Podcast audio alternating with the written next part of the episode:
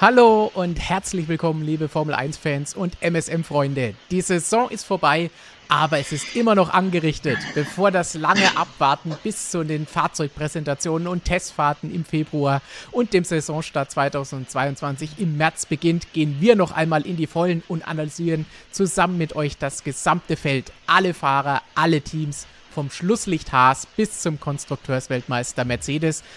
Und diese Mammutaufgabe gehe ich natürlich wie immer nicht alleine an, sondern dafür habe ich mir zwei Kollegen aus unserer F1-Redaktion und einen aus unserer Social-Media-Mannschaft gekrallt. Hallo Flo, hallo Jonas, Servus Lukas. Hi. Moin. Wer zum ersten Mal einschaltet, ihr wisst, ihr könnt eure Fragen stellen. Lukas, du bist schon heiß drauf, oder? Ich bin absolut heiß drauf. Ich hoffe, die Leute werden sich heute nicht gegenseitig im Chat töten äh, bei verschiedenen Meinungen. Gibt ja doch ordentlich äh, Streitpotenzial zwischen manchen, aber das wird wie immer lustig, denke ich mal. Ein paar gute Fragen dabei, das ist die Hauptsache. Wir freuen uns auf jeden Fall auf eure Fragen und wir haben doch weihnachtliche Stimmung, da geht das Ganze nicht so böse her, oder? Ja, absolut. Wird schon passen. Wunderbar. Dann, bevor wir loslegen, ein ganz, ganz kurzer Blick auf die Aktualität. Denn bevor wir zu Haas gleich kommen, passend dazu, heute war der zweite Testtag, der letzte Testtag des Jahres in Abu Dhabi, wurde gefahren, genauso wie gestern. Ein Pirelli-Reifentest für das nächste Jahr mit den 18 Zoll Reifen und gleichzeitig auch ein Young Driver Test und eine Überschrift, die wir definitiv dieses Jahr nicht mehr erwartet hatten. Haas holt letzte Bestzeit. Was hat unser Steini da getrunken? Tja, seltsam, ne? aber gar nicht eigentlich leicht zu erklären, wenn man dann ein bisschen runter scrollen in die Ergebnistabelle, dann, dann erkennen wir den relativ offensichtlichen Grund dafür, weil er als letzter noch mit den aktuellen Autos gefahren ist. Die Nachwuchsfahrer sind ja mit den aktuellen Autos gefahren und die Reifentester mit den umgebauten 2019er Autos, halt so ein bisschen in Richtung Mulcar umgebaut, damit es grob zumindest passt für die neuen ja, Regeln nächstes Jahr. Die grobschlächtig umgebauten Mulecars von McLaren und Co. waren nur vier Zehntel langsamer als der Haas der aktuellen Saison. Ja. Da sehen wir, was Sache ist. Und was wir euch auch nicht vorenthalten wollen und euch ein bisschen in weihnachtliche Stimmung bringen soll, das beste Bild der Testfahrten ist natürlich auch gleich noch mit dabei in diesem Artikel. Sensationell. Sebastian Vettel versprüht auch schon mal ein bisschen Holiday Spirit hier. Sieht eigentlich mehr aus wie eine Knaufnase als eine Rentiernase, aber naja, okay. Ist akzeptiert. Dafür, dass sie in Abu Dhabi vielleicht jetzt nicht so viele Möglichkeiten an weihnachtlichen Krimskrams hatten. Gut, Lukas, mit diesem Anblick verabschieden wir dich erstmal in den Chat. Ich stürze mich da rein. Wir sehen uns später. Ich hoffe, du kommst nachher wieder. Und wir kümmern uns dann jetzt spannend um das, was in der Formel 1 in dieser Saison passiert ist. Über die Saison wurde jede Menge schon gesprochen. Jetzt sprechen wir über die Teams. Los geht's mit Haas, die wir hier schon sehen, dass sie den Test angeführt haben. Und hier sehen wir, was wirklich wichtiger war, nämlich was in dieser Saison alles passiert ist. Null Punkte, das sind drei weniger als im vergangenen Jahr. Letzter Platz in der Konstrukteurs-WM für das Team von Mick Schumacher und Nikita Mazepin. Es war von Anfang an klar, dass es keine Weiterentwicklung geben würde, dass kein Geld für diese Saison vorhanden ist, die volle Konzentration auf 2022 liegt. Sie hatten zwei Rookies, die für viele Dreher und auch Unfälle gesorgt haben. Am Ende gingen dann sogar die Ersatzteile ein bisschen aus. Mick Schumacher hatte seinen Teamkollegen fest im Griff. Insgesamt, was würdet ihr sagen? Hat Haas sein Saisonziel erreicht? Wie würdet ihr sie einschätzen, die Bilanz? Also jemand, der eigentlich kein ja, hat, kann halt auch keins verfehlen. Ne? Die haben sich ja Sport, Sport so gesehen vorgenommen, außer diese beiden Rookies irgendwie an Formel 1 heranzuführen. Und das hat beim einen besser geklappt, beim anderen vielleicht noch nicht ganz so. Jonas? Ja, was soll ich auch zu sagen? Also wie gesagt, also, wenn man kein Ziel hat, eben. Also ich denke mal, ihr Ziel war lernen, lernen, lernen, lernen und das hat in den meisten Fällen geklappt. Das Gute war ja für Haas tatsächlich, sie waren sehr zuverlässig. Also ich weiß jetzt nicht mehr genau, wann das war. Ich glaube, aus Russland, glaube ich, war Mix erster Ausfall. Ähm, meine schon. Also man hat zumindest viele Runden sammeln können, auch in meinem Rennen mitgefahren und ja, hin und wieder zumindest mit dem einen oder anderen Williams ist man mal mitgefahren, also mit, mit Latifi hin und wieder mal, also so zumindest so ein bisschen Fremdkontakt hatte man dann da auch. Genau, also so, so gesehen. Gut, intern, das war leider so ein bisschen das Problem, da haben sie vielleicht nicht ganz so viel gelernt. Die sind sich jetzt auf der Strecke ja doch einige Male sogar begegnet, kann man sagen, aber letztlich dann war dann am Anfang des Rennens mal kurz ein bisschen Behake mit, mit Schumacher, Marzipin und dann war der Mick ja in der Regel auf weiter Flur davon. Deshalb war da jetzt auch nicht mehr so dieses Zweikampfverhalten, das hat der George Russell früher auch schon immer so ein bisschen vermisst in seinen ersten Williams-Jahren noch, dass er da nicht so viel lernen konnte. Aber ja, ansonsten, jetzt kennen sie alle Strecken. Ähm, die Abläufe, so gesehen haben sie erstmal alles umgesetzt. Die Fahrer kann man halt sehr schwer, würde ich sagen, bewerten, wobei es halt intern relativ offensichtlich ist. Also das ist schon, ja, fast erstaunlich, dass der Marzipin dann so schlecht war, finde ich. Also Formel 2 war er ja jetzt in seinem letzten Jahr ja im Grunde bis zum letzten Rennen oder bis zum letzten Wochenende noch im Titelkampf. Ähm, da war er jetzt nicht so wirklich schlecht. Von daher, ja, Saisonziel erreicht. Würde ich mal Ja sagen. Würdest du Ja sagen? Wie sehen wir bei den beiden Fahrern, Flo, das, das Debüt der beiden Rookies in diesem Jahr?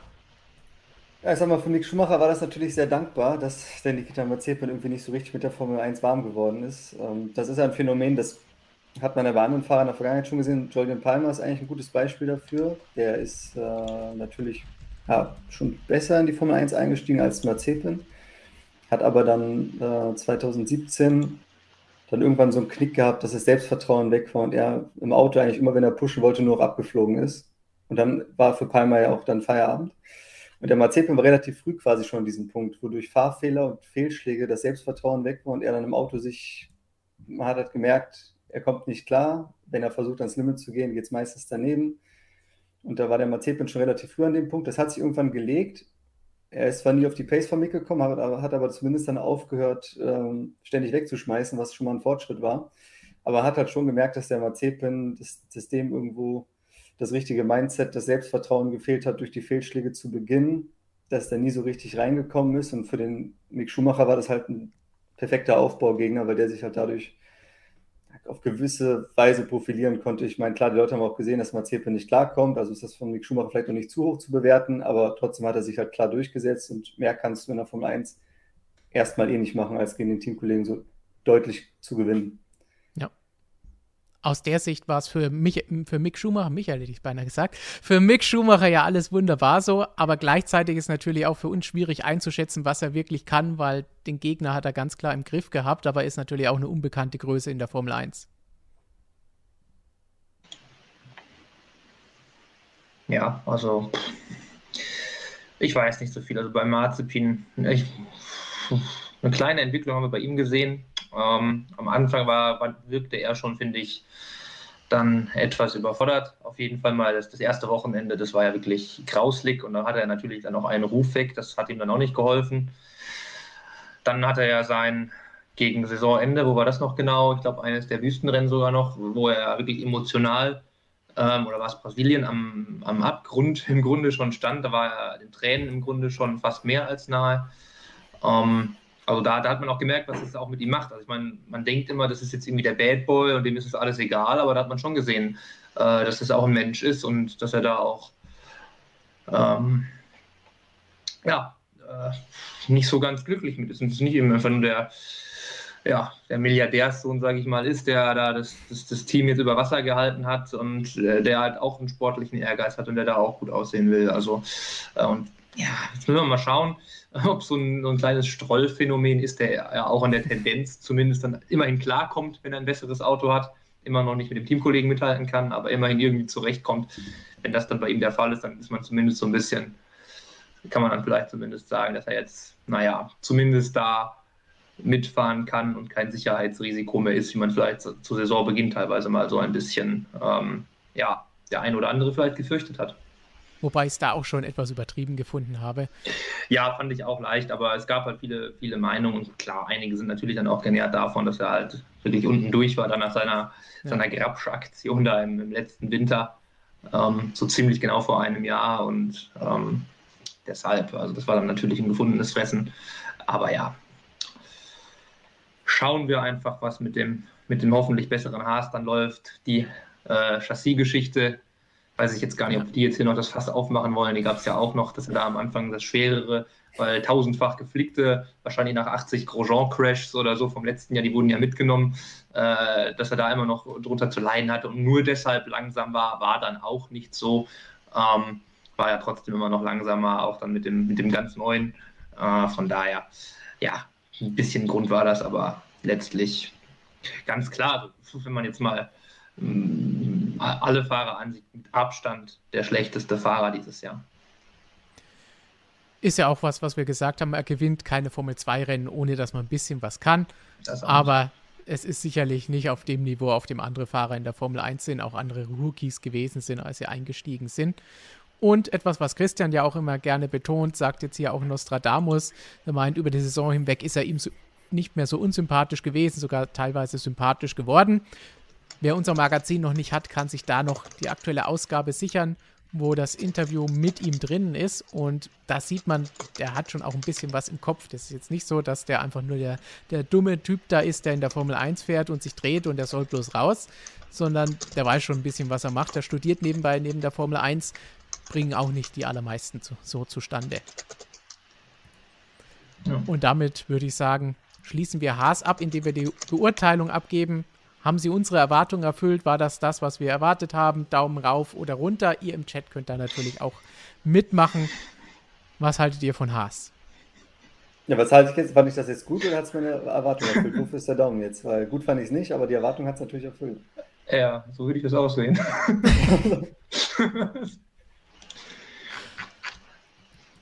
Im Chat kommen hauptsächlich ja. Max, Max, Max, Max, Max Rufe. Also der Daumen auf jeden Fall, sie haben das gemacht, was wir erwartet haben. Ja, sie haben also das gemacht. auf jeden mein... Fall, genau. Das lief so wie, wie gedacht in etwa. Genau. genau. Also wie gesagt, mit der Klammer auf, Klammer zu, dass das Marzipin hätte ich mir schon zumindest ein bisschen besser erwartet. Also so ja. deutlich. Also wir haben ja vor Saisonbeginn auch so verschiedene Stimmen gehabt ja. ähm, die dann auch mal meinten, dass ja, je nachdem der Marzipin ihn vielleicht schon fordern kann. Aber gut, das ist dann halt auch mal so ein bisschen, dann weiß man noch nicht. Das waren halt auch Stimmen aus Deutschland, von deutschen Experten zum Großteil. Wenn ich mich richtig erinnere, dass dann natürlich auch dieses, wir müssen schon mal schauen, dass wir den Nick Schumacher da möglichst gut darstellen. Und der sieht natürlich besser aus, wenn man vorher den Teamkollegen stark geredet hat. Äh, das kennt man natürlich auch.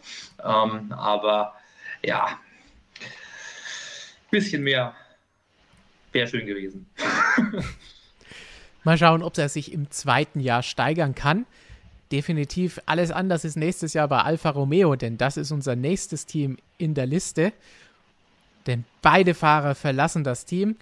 13 Punkte haben sie dieses Jahr gemeinsam nur geholt. Kimi Räikkönen und Antonio Giovinazzi. Es sind tatsächlich mehr als im vergangenen Saison, also 2020. Ja. Aber sie sind dabei einen Platz in der Konstrukteurs-WM nach hinten gegangen. Auch hier schon lange eine Konzentration auf nächstes Jahr, auf den Regelumbruch, wo es dann einen Neuanfang mit zwei komplett neuen Fahrern geben wird. In dieser Saison gab es dann auch die Übernahmegerüchte mit Andretti. Habt ihr von Alpha mehr erwartet? Ja, also auf jeden Fall. Also Alpha, die sahen ja eigentlich zu Saisonbeginn auch beim Test auch schon dann wirklich so aus und die haben ja sogar schon nach fünf oder sechs Rennen waren es, glaube ich, haben sie so eine Pressemitteilung rumgeschickt mit Informationen, welches Team sich gegenüber vorher am meisten verbessert hat, glaube ich, in Relation zum, zum besten Team war das damals noch. Und da haben sie das natürlich rausgeschickt, weil sie da überall vorne lagen. Äh, und es sah halt zunächst auch ganz gut aus, aber im Rahmen der üblichen Saisonentwicklung dann kam dann halt von Alpha mit am wenigsten von allen. Also die haben, glaube ich, am mit am frühesten wirklich den Fokus ganz dann auf nächstes Jahr gelenkt. Da kam dann nicht mehr so viel. Man ist dann ziemlich, ja, verharrt, wo man war, oder dann natürlich, wer stehen bleibt, ne, wer ruht in der Formel 1 geht nach hinten, kennen wir alle. So kam es dann halt dazu. Und ja, gut, den, den verloren mehr Punkte als letztes Jahr ist das eine. Den verlorenen Platz ist klar. Also, ich meine, Williams hat halt wirklich zweimal den Jackpot da gegriffen in Ungarn und in, ähm, in Spa.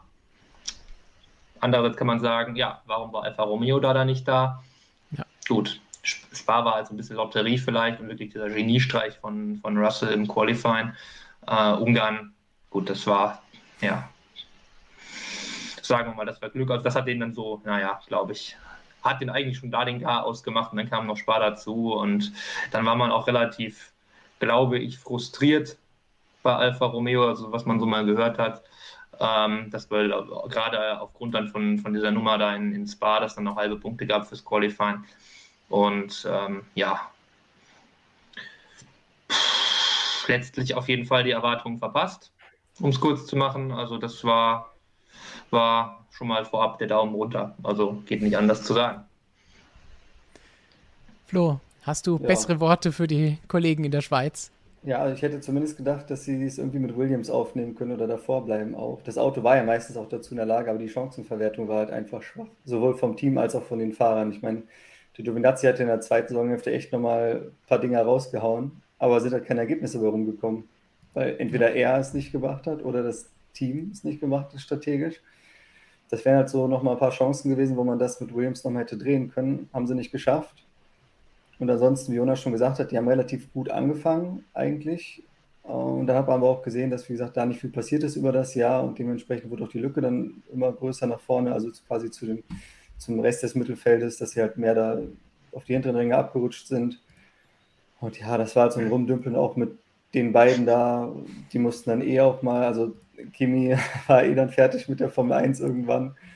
Und beim Giovinazzi war es halt immer so dieses, ja, er kann, also jeder sieht, er kann zwar, aber er tut es halt irgendwie doch nicht. und, und, oder zu selten, sagen wir mal so. Und äh, ja, also ob jetzt Bottas und Zhao spannender werden, weiß ich nicht, aber also spannender nicht, weil die beiden sind, also Toni und Kimi waren halt total geil. Ne? Wenn er sich die Alpha PR Action so angeguckt hat auf YouTube und so, die beiden, das war schon echt äh, super, super Duo, was das angeht. Aber auf der Strecke hätten sie halt ein bisschen mehr liefern müssen. Also so gesehen ist das ähm, ja auf jeden Fall ein bisschen enttäuschend, aber auf der anderen Seite hat man von denen jetzt auch nicht zu viel erwartet. Also Jonas hat wahrscheinlich mehr von denen erwartet als ich. Ja, von den, vom Team halt, wirklich, weil der früher Eindruck in der Saison eigentlich gestimmt hat. Also da war es schon so, dass man dachte vielleicht so, ja, das ist so mit Alpha Tauri kann man es vielleicht sogar aufnehmen, dass man da so die Region fährt. Aber ja, die Fahrer kommen noch dazu, wie du sagst. Ich finde da auch noch einen Punkt ganz entscheidend. Ähm, man hat halt zwei Fahrer gehabt, die zwei, die jeweils nur eine Disziplin konnten. Ne? Also der, der Kimi war ja Qualifying, wir sehen ja hier auch die Statistiken, das war ja dieses Jahr wirklich gar nichts mehr. Also da muss man ja ganz klar so sagen, da war Giovinazzi wirklich besser. Äh, dafür im Rennen hier galt dann meistens so das Gegenteil. Da hatte, muss man auch wiederum sagen, Giovinazzi auch wirklich viel Pech. Also da kamen ihm oft irgendwelche komischen Strate Strategieprobleme dazwischen und alles Mögliche. Aber unterm Strich, Rennpace, da, da kam dann irgendwie doch die Erfahrung des, des Reifenflüstern beim Kimi so ein bisschen noch durch. Also da war er dann einfach der Bessere. Und so hatte man halt, der eine hatte sich das Handicap eingebrockt, der andere das andere. Und dann ist man immer Elfter geworden. Ich weiß nicht, wie oft die Elfter geworden sind. Ich glaube, Giovinazzi alleine fünfmal oder so. Ja, das war dann eben so der der zusätzliche Sargnagel. Ich meine, wenn die Saison, wenn man immer das Maximum rausgeholt hätte, dann hätte man Williams sogar, würde ich mal behaupten, abfangen können, obwohl die diese beiden ja. Big Points hatten, dann hätte es gereicht.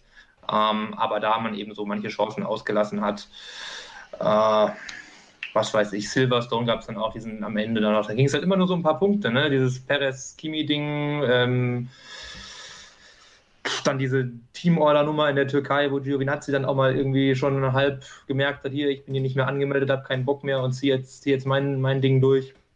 Das waren halt alles so verschiedene kleine Sachen, die das dann halt einfach gekostet haben. Aber letztlich, sage ich mal, selbst wenn man jetzt mal Williams besiegt hätte, wäre die Saison immer noch kein Erfolg gewesen, weil eigentlich sollte man, wollte man ja immer noch, ähm, zumindest hat man es so verkauft, äh, beim pompösen Lounge dazu Saisonbeginn in, in Warschau noch. Das war, glaube ich, der einzige Lounge wirklich, den wir hatten, der richtig irgendwie vor Ort stattgefunden hat.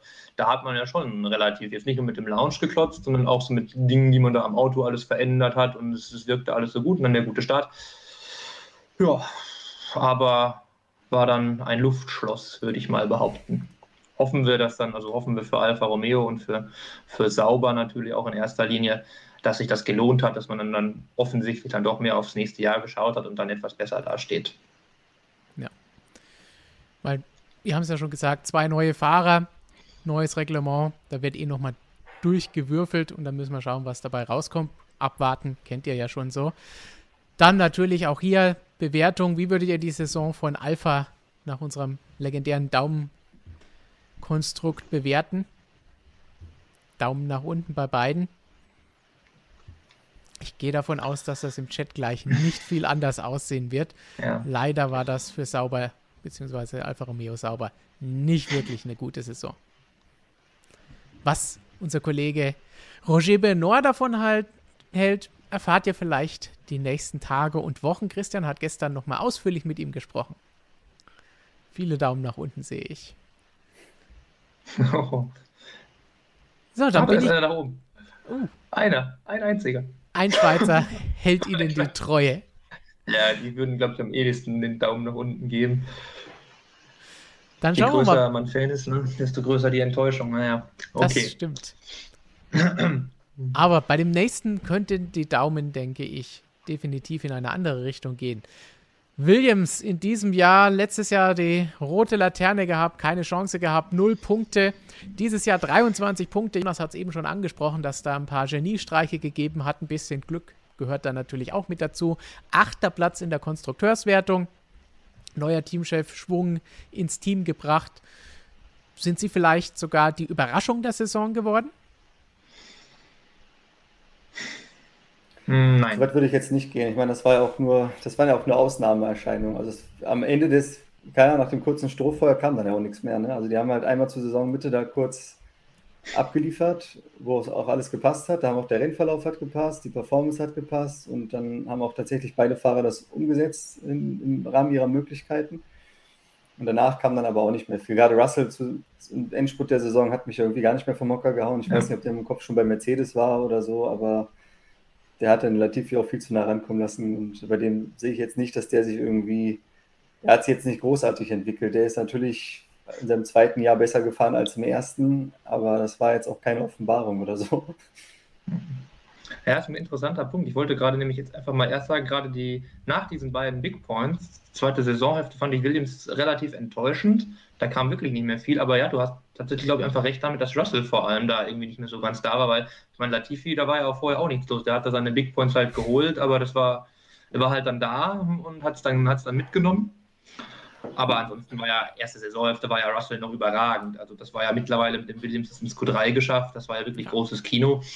Ähm, Im Rennen konnte man dann einfach diese Pace nie halten. Da war das, war es der Williams, war einfach auch, auch der Williams einfach irgendwie eher ein Qualifying-Auto, nicht nur Russell. Und im Rennen hat sich das dann wieder angeglichen. Und ja, ich weiß auch nicht, was da mit ihm los war. Also eigentlich bei Russell hätte ich echt gedacht, der ist wirklich bis zum Ende voll fokussiert und ist jetzt nicht, gut, klar ist er bei Mercedes irgendwo schon, aber was soll er da jetzt groß machen? Er muss ja immer noch sein, sein Auto fahren und sein, seinen Tagwerk da verrichten. Was, was soll er jetzt für Mercedes schon groß tun? Das sind eh neue Autos nächstes Jahr, also von daher fand ich das auch ein bisschen enttäuschend. Jetzt echt zwei, zwei Quali-Niederlagen stehen da jetzt auf einmal. Also wir haben schon in, in Brasilien gestaunt, jetzt ist es nochmal passiert. Also das war, äh, war die makellose Balance dann ganz schnell weg. Äh, ja, das war also von Russell irgendwie so ein bisschen an bisschen an seiner eigentlich fast perfekt weißen Weste. Bis jetzt hat er sich da irgendwie gekratzt. Aber ja, insgesamt Williams schon wieder nochmal ein kleines bisschen besser geworden. Und ja, gut, waren halt, wie gesagt, waren einfach da und dann haben sie sich so halt irgendwie so halbwegs, also diesen, diesen achten Platz in der Konstrukteurswertung dann auch verdient damit. Aber ja. das, unter normalen Bedingungen hätte es nicht gereicht, muss man auch sagen. Aber der, der, das ganze Team wirkt jetzt wieder gut strukturiert, sieht, sieht alles ganz gut aus. Also macht wieder dann doch ein bisschen mehr Freude es ist auf jeden Fall dieser berühmt-berüchtigte frische Wind da und man merkt, es geht wieder aufwärts. Die Motivation ist einfach da, weil da ging es ja doch die letzte Zeit, die letzten Jahre immer weiter bergab und letztes Jahr, das war ja wirklich nicht nur, weil es null Punkte waren, ein Tiefpunkt, der da erreicht wurde und da ist es erstaunlich, dass es so gut dann dieses Jahr schon gelaufen ist. Das bisschen Glück hatten sie auch, das dazu gehört hat. Sowas wie Spa sowieso, aber auch die anderen Punkte, die sie geholt haben, muss man sich trotzdem ein bisschen mit erarbeiten. Bei Russell hast du recht, erstaunlich, dass er den Teamkollegen so lange dominiert hat und jetzt gegen Saisonende gleich zweimal dann verliert. Aber an sich so überlegen, wie er war über drei Jahre hinweg, was soll man dagegen noch sagen? Kann man jetzt nicht sagen, dass plötzlich alles schlecht ist, was er macht. Ja, auf keinen Fall. Wie fällt dann unser Fazit zu Williams in dieser Saison aus? Flo, du hast schon als erstes gesagt, also die Überraschung der Saison sind sie nicht.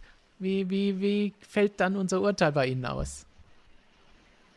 Aber doch positiv. Mhm. Weil wenn man vorher gar keine Punkte holt, ja. irgendwie 40 Rennen lang seit Kubica ja, Hockenheim, dann ist es schon, dann ist das natürlich schon sehr gut gewesen, was sie dieses Jahr erreicht haben. Gar keine mhm. Frage. Ja, also ja, ich würde mich, würd mich dem weitgehend anschließen, halt bis auf wirklich, dass die reine Performance halt, halt oder auf dem Papier es besser aussieht, als es war dann doch irgendwie. Aber ja, war schon, war schon sehr in Ordnung. Ich meine, wir haben nächstes Jahr dann diese, diese krassen neuen Regeln, dass jetzt Williams dann riesige Schritte macht und alles auf dieses Jahr dann auch noch gibt, ist ja auch logisch, dass das nicht passiert. Also von daher, dafür war das schon ein ordentlicher Sprung. Ja, und ich würde sagen, wenn du sagst, dass sie das nötige Glück hatten, sie haben sich das auch erarbeitet und es ist jetzt nicht so, dass die, die dahinter waren, irgendwie wahnsinnig viel besser waren. Bei Haas sowieso nicht. Ja. Und auch bei Alpha ist es jetzt nicht so, ja. dass man sagt, oh, die hatten jetzt aber hier in den und den Rennen so viel Pech und eigentlich hätten die da noch 30 Punkte holen müssen. Ja, wie eben gesagt, halt, die haben sich halt auch zum Teil des, da durch Eigentore im Grunde selbst eingebrockt, da ihr Süppchen. Was umso mehr bedeutet, dass es verdient ist für Williams, wenn die die Eigentore schießen. Richtig. Eigentor ist ja eigentlich schon ein ganz guter Begriff, wenn wir weitergehen zum nächsten Team so weh es auch aus deutscher Sicht tut, denn wir ja. sind schon bei Aston Martin angekommen, Platz 7 in der Konstrukteurs-WM. Ja, da sind wir schnell angekommen bei den Grünen, bei dem neuen Werksteam. Nix mehr Racing Point. Als Racing Point waren sie noch Vierter in der WM und 195 Punkte letztes Jahr geholt, in einer kürzeren Saison. Dieses Jahr gibt es nur 77 Punkte und Platz 7 in der Konstrukteurs-WM der schlechte Start wurde viel drüber gesprochen und auch sich darüber beschwert, über die Regeländerungen. Aber insgesamt ist halt einfach auch das Auto und die Leistung des Teams und was sie mit dem Auto erreichen konnten, enttäuschend gewesen. Großer Druck, große Erwartung durch den neuen Namen da gewesen. Vielleicht auch ein bisschen zu viel und unnötig und man konnte nicht davon ausgehen, aber an sich, wenn man sieht, von vier auf sieben, so ein riesen Punkteunterschied. Sie sind einfach abgestürzt, haben das Jahr dann auch schon bald abgeschrieben und auf nächstes Jahr sich konzentriert. Wer von Alpha Tauri geschlagen worden, dem B-Team, auch wenn sie es nicht so gerne hören, von Red Bull als Automobilhersteller, als große Marke, das tut dann schon weh. Ja, also geschlagen deutlich geschlagen, deutlichst geschlagen. Also das war ja weiter hinter am Ende, also ganz klar. Der, und der Gasly hat die doch im Alleingang eingesteckt. Der Gasly hat doch alleine schon 110 Punkte geholt. Das ja. haben die ja zusammen ja. nicht geschafft. Also, Richtig, also. War schon sehr deutlich. Ja, also im Grunde sind wir jetzt auch dann, das wäre jetzt dann für mich die Überraschung des Jahres, weil Überraschung kann natürlich auch im negativen Sinne überraschend sein.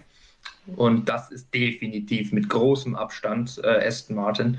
Ähm, man muss ja sogar sagen, Du hast gerade gesagt, Platz 4 letztes Jahr. Wir haben ja auch diesen Punkteabzug ja auch gehabt letztes ja. Jahr. Also eigentlich, eigentlich nach der reinen Leistung, die auf der Strecke da war, sogar P3. Also der Abschluss ist theoretisch noch größer gewesen.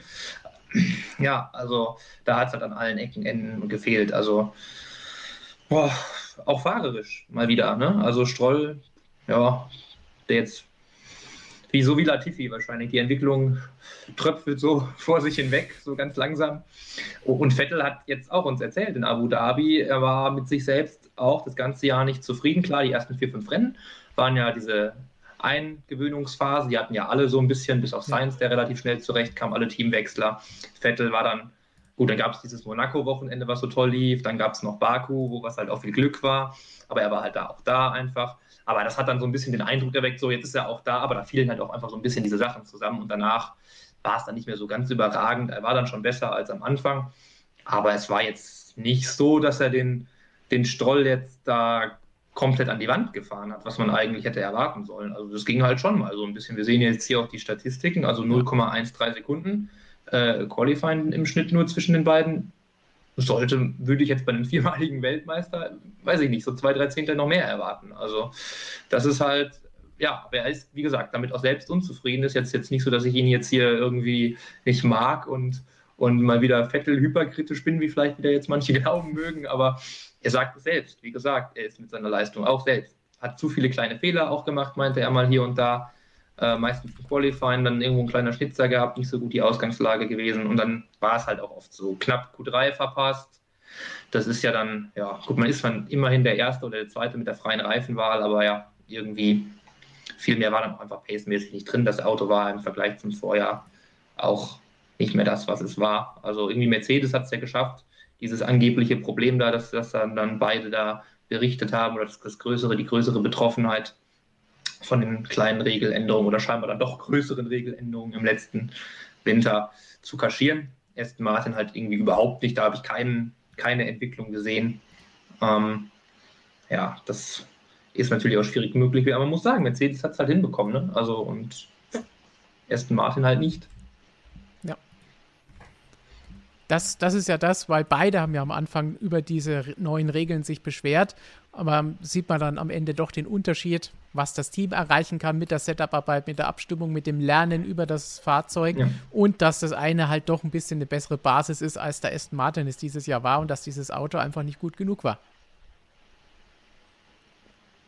Flo, ja, wobei halt da auch, es hat auch der Fahrer gefehlt, der das Maximum rausholt, muss man ganz klar sagen. Wenn man sich sieht, was Perez aus diesem pinken Auto jahrelang geholt hat, nicht nur letztes Jahr, die Leute reden immer vom pinken Mercedes, aber der Perez hat ja jahrelang für dieses ja. Team die Top-Resultate geholt. Ähm, und der Fahrer hat einfach dieses Jahr gefehlt, weil Lance Stroll ist immer schon, hat immer schon die Konstanz gefehlt, der hat so seine Momente, aber der hat es nie über eine ganze Saison so gebracht wie ein Perez oder wie halt andere Mittelfeld Fahrer jetzt, die da irgendwo der Benchmark sind, so ein Gasly oder Sainz oder so, oder Norris. Also das war, war der Stroll ja nie.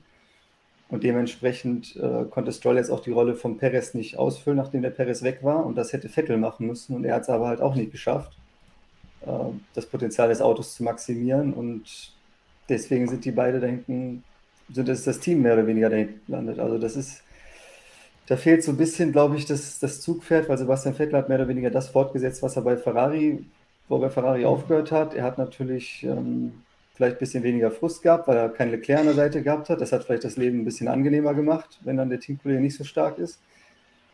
Aber er hat halt eben auch weiter auch Fehler gemacht und klar, es waren ein paar Lucky Punches auch dabei und auch zwei, drei wirklich gute Performances, wo man sagen muss, da kam fast so der alte Sebastian Vettel wieder durch. Und wenn du 22 Rennen hast, dann reichen zwei, drei gute Performances nicht, dann bist du halt das sieht man ja bei Mercedes, dann bist du mhm. maximal Bottas. Also, ja. also, dann bist du nicht der Teamleader. So.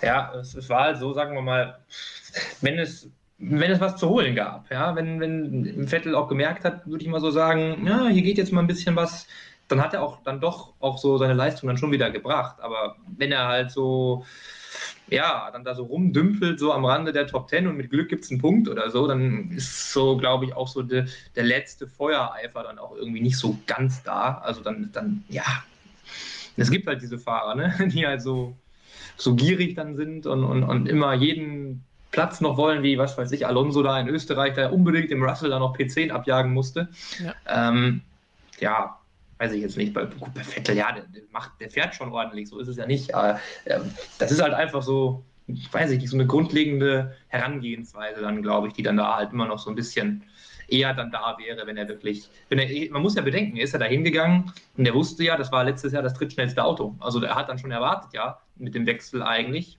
dass er jetzt, ich denke, er hat schon irgendwie so ein bisschen, bisschen gehofft, dass er Ferrari jetzt ärgern kann dieses Jahr. Und davon war natürlich gar nichts zu sehen und dann macht es natürlich keinen Spaß. Ne? Also deshalb, es war so ein bisschen, ja, auch ein Übergangsjahr, sagen wir das mal, sagen wir das mal ein bisschen freundlich. Sehr positiv ausgedrückt. Aber ja, es war sicherlich die, die Erwartungshaltung, die das Ganze sicherlich auch nochmal schlimmer gemacht ja. hat, wenn man da hingeht und denkt, okay, gegen Ferrari und McLaren um P3 in der Konstrukteurs-WM kämpfen, das klingt schon nicht schlecht. Dabei ein paar Podestplätze holen, vielleicht irgendwo so ein Lucky Punch und nochmal gewinnen wir hatten ja auch in unserem tollen Tippspiel vor Saisonbeginn die Frage gestellt, was ist die beste Platzierung? Oder fährt er nochmal aufs Podium, gewinnt er nochmal? Mhm. Ich habe das heute ausgewertet. Die Auswertung kommt dann nächste Woche. Haben nicht ganz so viele richtig getippt, sagen wir mal so. Aber insgesamt ja. im, im Chat kommt jetzt auch immer wieder die Frage von einigen, enttäuschend gewesen. Andere sagen, es gab ja noch Ungarn. Ja, da ging nochmal ein Podium verloren. Aber auch das muss ich dann Flo zustimmen. Drei so Highlights im Jahr sind halt nicht genug bei 22 Rennen. Am Ende der Saison vielleicht auch ein bisschen, wie Jonas sagt, dann die Begeisterung weg gewesen, um das Letzte noch herauszuholen, wenn man weiß, das Auto ist eh nichts Gescheites. Aber wenn man sieht, dass ein Russell mit dem Williams in der ersten Saisonhälfte da immer wieder mal ins Q3 fahren konnte und Aston Martin das nicht gelingt, muss man schon ein bisschen drüber nachdenken. Würde ihr denn bei Aston Martin nicht auf die Fahrer, sondern allgemein das Team sagen, okay, das kann man als Enttäuschung der Saison ansehen? Oder ist das auch zu weit gegriffen? Nö, passt. Also auf jeden Fall. Also wenn es die negative Überraschung ist, ist es für mich fast das gleiche wie die Enttäuschung. Also deshalb, also das ist der deutlichste Daumen nach unten von allen. Also da gibt es von mir definitiv für die Leistung ja, des also Teams einen Daumen nach unten. Im Chat sehe ich auch schon Daumen nach unten für Aston Martin. Ich denke, ja, da wird es bei ja. Flo nicht anders. dann war ja auch noch nicht mal Ruhe drin. Ne? Das war ja sonst immer so ein, so ein, schon so ein Team, was irgendwie nett und cool war. Und dann war ja jetzt auch irgendwie dann noch diese ganze, ähm, ganze Episode, die eigentlich war relativ kurz mit Ottmar Safnauer, äh, der dann da angeblich vor dem Absprung steht und irgendwelche wirklich, naja, Gerüchte schon übertrieben, irgendwelche Spekulationen ihn dann bei bei Alpinen gesehen haben. Und naja gut, wir warten jetzt mal lieber den Winter auch wieder ab, ob da nicht doch noch was passiert. Aber das ist natürlich dann auch unschön. Das war halt eigentlich immer so ein sehr harmonisches Team wenn man jetzt mal von den Perez und äh, Ocon-Problemen, die es da mal gab, absieht, als die mal Teamkollegen waren. Ähm, davon war irgendwie, ja, das war jetzt auch irgendwie dann, klar, es ging dann auch so miese Petrich schon los, wenn man gleich auf, die, auf den Regeln da rumreitet und den Änderungen, dann, ja, war jetzt auch irgendwie, das kam dann auch noch irgendwie was dazu. Das war nicht nur nach außen ähm, nicht mehr so sympathisch, wie es mal war, sondern das war dann auch, denke ich mal, intern jetzt nicht mehr so die, ja, unbedingt die allergrößte Freude. Es war von Anfang an unter keinem guten Stern gestanden, das ganze grüne Jahr. Ja, der umgebaute Mercedes Silberfall, als er dann noch beschnitten wurde, war dann in kein grün angemalt, Stern da war es ja. vorbei. Also in, in Pink hat es ja noch funktioniert, aber in grün. ja. Definitiv. Vielleicht nur an der Farbe, bestimmt. Ja. Das ist es. Vielleicht abkratzen, dann kommt da die mhm. neue Pink-Pfeil-Legende bei raus und dann geht wieder alles. Gut, so viel dazu zu Aston Martin. Alpha Tauri, Jonas, hast du eben schon mal angesprochen gehabt, mhm. dass die für dich ja eigentlich so ein bisschen in die Richtung Überraschung gehen, wenn das Williams nicht ist. Oh, hier haben wir ein richtig schön jubelndes Bild von Yuki Tsunoda vom vergangenen Wochenende. Sie sind einen Platz nach vorne geklettert in der Konstrukteurswertung, haben auch mehr Punkte geholt. 107 waren 2020, jetzt 142 Punkte, Platz 6 in der WM. Sie haben kein Rennen gewonnen wie im Vorjahr mit Pierre Gasly, aber starke, konstante Leistungen, größtenteils alle natürlich von Gasly selber erbracht. Bei Tsunoda war es ja ein, ein, ein, ein starker Einstieg, danach noch nicht mehr viel auf und ab, sondern sehr viel ab. Und am Ende hat er sich dann auch wieder ein bisschen bei ein, zwei Rennen gefangen und gute Leistung wie jetzt auch beim Finale gebracht.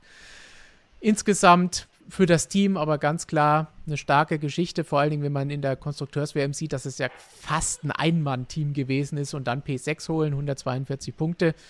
Eigentlich eine starke Geschichte. Wie habt ihr sie erlebt? Absolut. Also mit dem zweiten Gasly hätten die definitiv also ganz, ganz vorne mitkämpfen können in der, im Verfolgerfeld. Ähm, das würde ich sagen, war so von der Performance vom Auto her sicherlich ja, das stärkste Jahr von diesem Team. Weil auch letztes Jahr Gasly's Sieg in Monza war natürlich fantastisch, aber war halt auch ein Lucky Punch. So. Also das Auto war ja da jetzt schon nicht, auch ein gutes Mittelfeldauto. Aber mit dem Auto jetzt hätte es wahrscheinlich für die Spitze Mittelfeld gereicht, wenn halt der Zunoda irgendwo mental ein bisschen stabiler gewesen wäre. Hat jemand angemerkt, die Fehlschläge, ist ähnlich wie bei Mazepin auch, die Fehlschläge zu Saisonbeginn. Er hat zwar besser angefangen als Mazepin, aber hat dann angefangen, auch Fehler zu machen. Und das hat bei ihm dann auch so, so, eine, so eine Kerbe reingeschlagen. Und das hat man auch gemerkt, als jetzt Zunoda dann den neuen Vertrag bekommen hat und dann selber meinte, ich dachte, ich kriege gar keinen mehr, weil ich so viel kaputt mache. Und da ist dann auch schon, da kannst du ja dann raushören, in welcher mentalen Verfassung der sich befand, ja. ähm, nachdem das in der ersten Saisonhälfte so gelaufen ist. Und dann wiederum hat aber, glaube ich, genau diese Vertragsverlängerung beim Zunoda auch dann so ein bisschen wieder für Sicherheit gesorgt, dass er in der zweiten Saisonhälfte ich meine, Alpha Tauri hat ja auch hinter den Kulissen viel getan, hat den ja auch nach Italien geholt, den da einquartiert, den da bemuttert, wollte ich jetzt fast sagen, aber sich halt ihm angenommen, damit er irgendwo wieder beide Beine auf, auf die Erde kriegt, äh, nachdem er da so ein bisschen im freien Fall war. Und das scheint man einigermaßen gut hinbekommen zu haben in der zweiten Saisonhälfte. Gegen Ende war die Performance definitiv besser. Die Resultate kamen zwar trotzdem nicht so richtig, aber jetzt zum Schluss hat er nochmal einen rausgehauen, was, was definitiv ähm, ein gutes Zeichen ist für ihn. Also wenn, wenn der so weitermachen kann, das irgendwo Konstante abrufen kann, dann haben die eigentlich eine sehr gute Fahrerpaarung. Ja, also auf jeden Fall. Ich meine, wenn man jetzt dieses Jahr den, den Albon dann doch schon noch reingesetzt hätte, hat ja letztes Jahr noch ein bisschen vielleicht, naja, ein bisschen gehofft, dann wäre man auf jeden Fall vor Alpine gewesen, bin ich sicher. Der war schon in der Formel 1 angekommen. Genau, also, aber ich finde einfach sensationell halt einfach dieser Pierre Gasly. Das ist halt einfach, das ist eine Hammer-Saison gewesen. Also für mich ganz klar einer der fünf besten Fahrer des Jahres. Also da äh, überlege ich jetzt gar nicht, wer die anderen sind. Äh, das passe ich mir dann so an. Der ist auf jeden Fall in den Top 5. Äh, überragend, also 20 zu 1. Das allerletzte Qualifying hat er dann verloren. Sonst hätte er hier so ein Alonso gemacht. Also überragend. Ähm, ja, Alpha Tauri insgesamt halt für mich sowieso schon seit, seit es das Team eigentlich gibt. Das ist, glaube ich, das konstanteste Team in der Formel 1. Die kommen irgendwie, treten da irgendwie auf immer auf der Stelle rum, haben natürlich immer ein bisschen größere Ambitionen. Dieses Jahr haben sie dann zumindest mal einen kleinen Schritt nach vorne gemacht, war dann jetzt ihre, ihre beste Saison, so, wenn ich jetzt nicht völlig durcheinander bringe, wirklich seit der ersten mit, mit oder seit, seit der Saison mit Vettel, nicht seit der ersten. Aber das war wirklich ähm, top, also wirklich, wirklich gut ja, so ein bisschen halt, haben wir vor allem am Saisonende gesehen, auch so ein, so ein zweischneidiges Schwert, Qualifying ein bisschen besser, Rennen dann manchmal eher so ein paar Probleme gehabt. Ähm, aber vorher hatte Gasly halt auch wirklich auch im Rennen teilweise überragende Leistung. Ungarn fällt mir da mal vor allem ein. Das war ja wirklich stark, wie er da danach vorgekommen ist. Ähm, ja, Zunoda. Ja, gut, das, man wollte es so, ne? dass, der, dass der lernen muss, auch erstmal ist ja klar. Also man, man hat uns ihn als, als ja, jetzt nicht als, als Verstappen verkauft, aber schon so ein bisschen als das nächste Wunderkind. Das, ja, das, das gut, muss man schon sagen. Ne? Fünf, fünf aber, Jahre Formel, fünf Jahre Formelerfahrung ist eigentlich schon relativ gut, muss man sogar sagen, wenn eigentlich schon, das ja. nach ein oder zwei schon machen. Genau, genau. Also, ja. ja. also ja, deshalb. Ähm, das ist kein Argument. Denke ich auch, aber es, es war, ich meine, er hat ja vorher auch seine Leistung gebracht, war ja Formel 2, war ja super, also gut. Ja, ein bisschen enttäuschend fand ich ihn auf jeden Fall.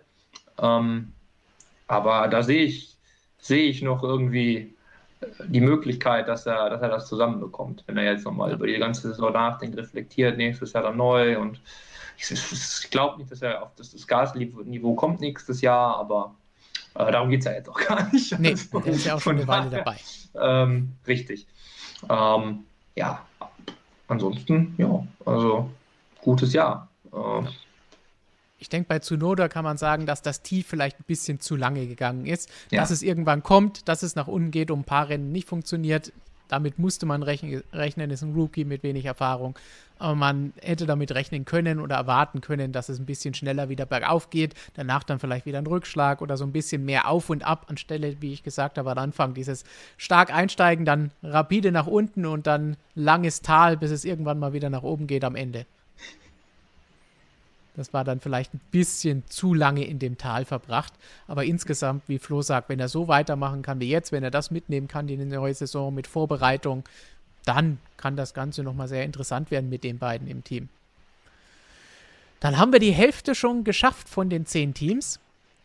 Bevor wir zum fünften kommen, ist die Hälfte natürlich ein guter Zeitpunkt, um euch nochmal Danke zu sagen, dass ihr zuschaut, dass ihr unsere Videos anschaut, unsere Webseite lest und natürlich auch unser Magazin immer abonniert. Und wenn ihr das Magazin abonniert, bekommt ihr auch bald unsere neue Ausgabe. So sieht das schicke Heftchen aus mit George Russell und Lewis Hamilton vorne drauf.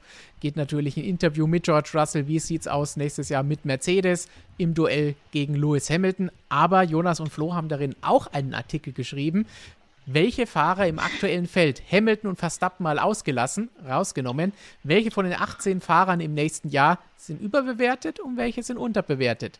Und da geht es dann auch um alle, über die wir eben hier gesprochen haben.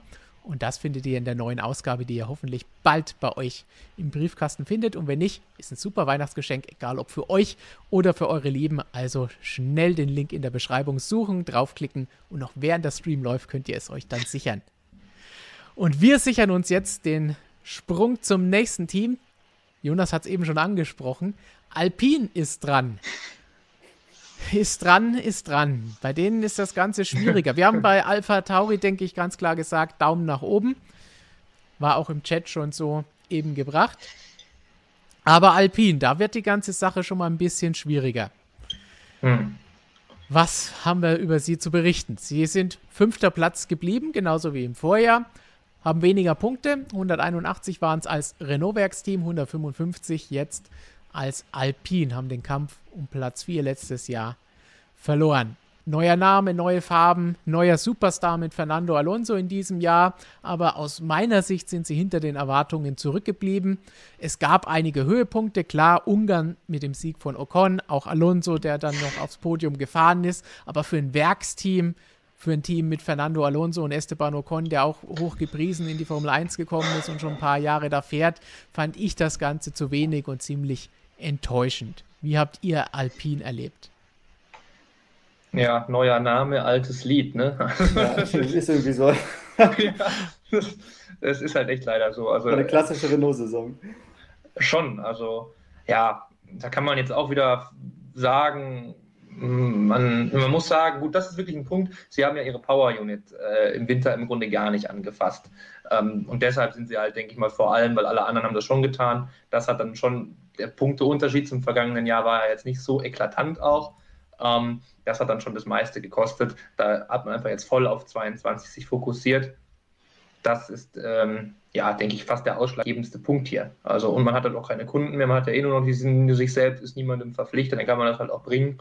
Ähm, ja, ähm, deshalb, das, das ist einfach so, das steckt hauptsächlich dahinter. Fahrerisch, denke ich mal, hat Alonso halt dann, ah, gut, seine paar Rennen gebraucht auch tatsächlich, um den, ja, minimalen Rost, den er da vielleicht angesetzt hatte, abzuschütteln. Aber dann, denke ich mal, ähm, hat er den, den Ricardo da schon ganz gut ersetzt. Also daran hat es dann auch nicht gelegen. Ähm, und haben hier, das finde ich echt interessant, dieses Teamduell ist super eng. Also ja. das ist schon, wir gucken uns das hier an, da ist ja fast alles gleich. Das ist, ist schon ziemlich irre.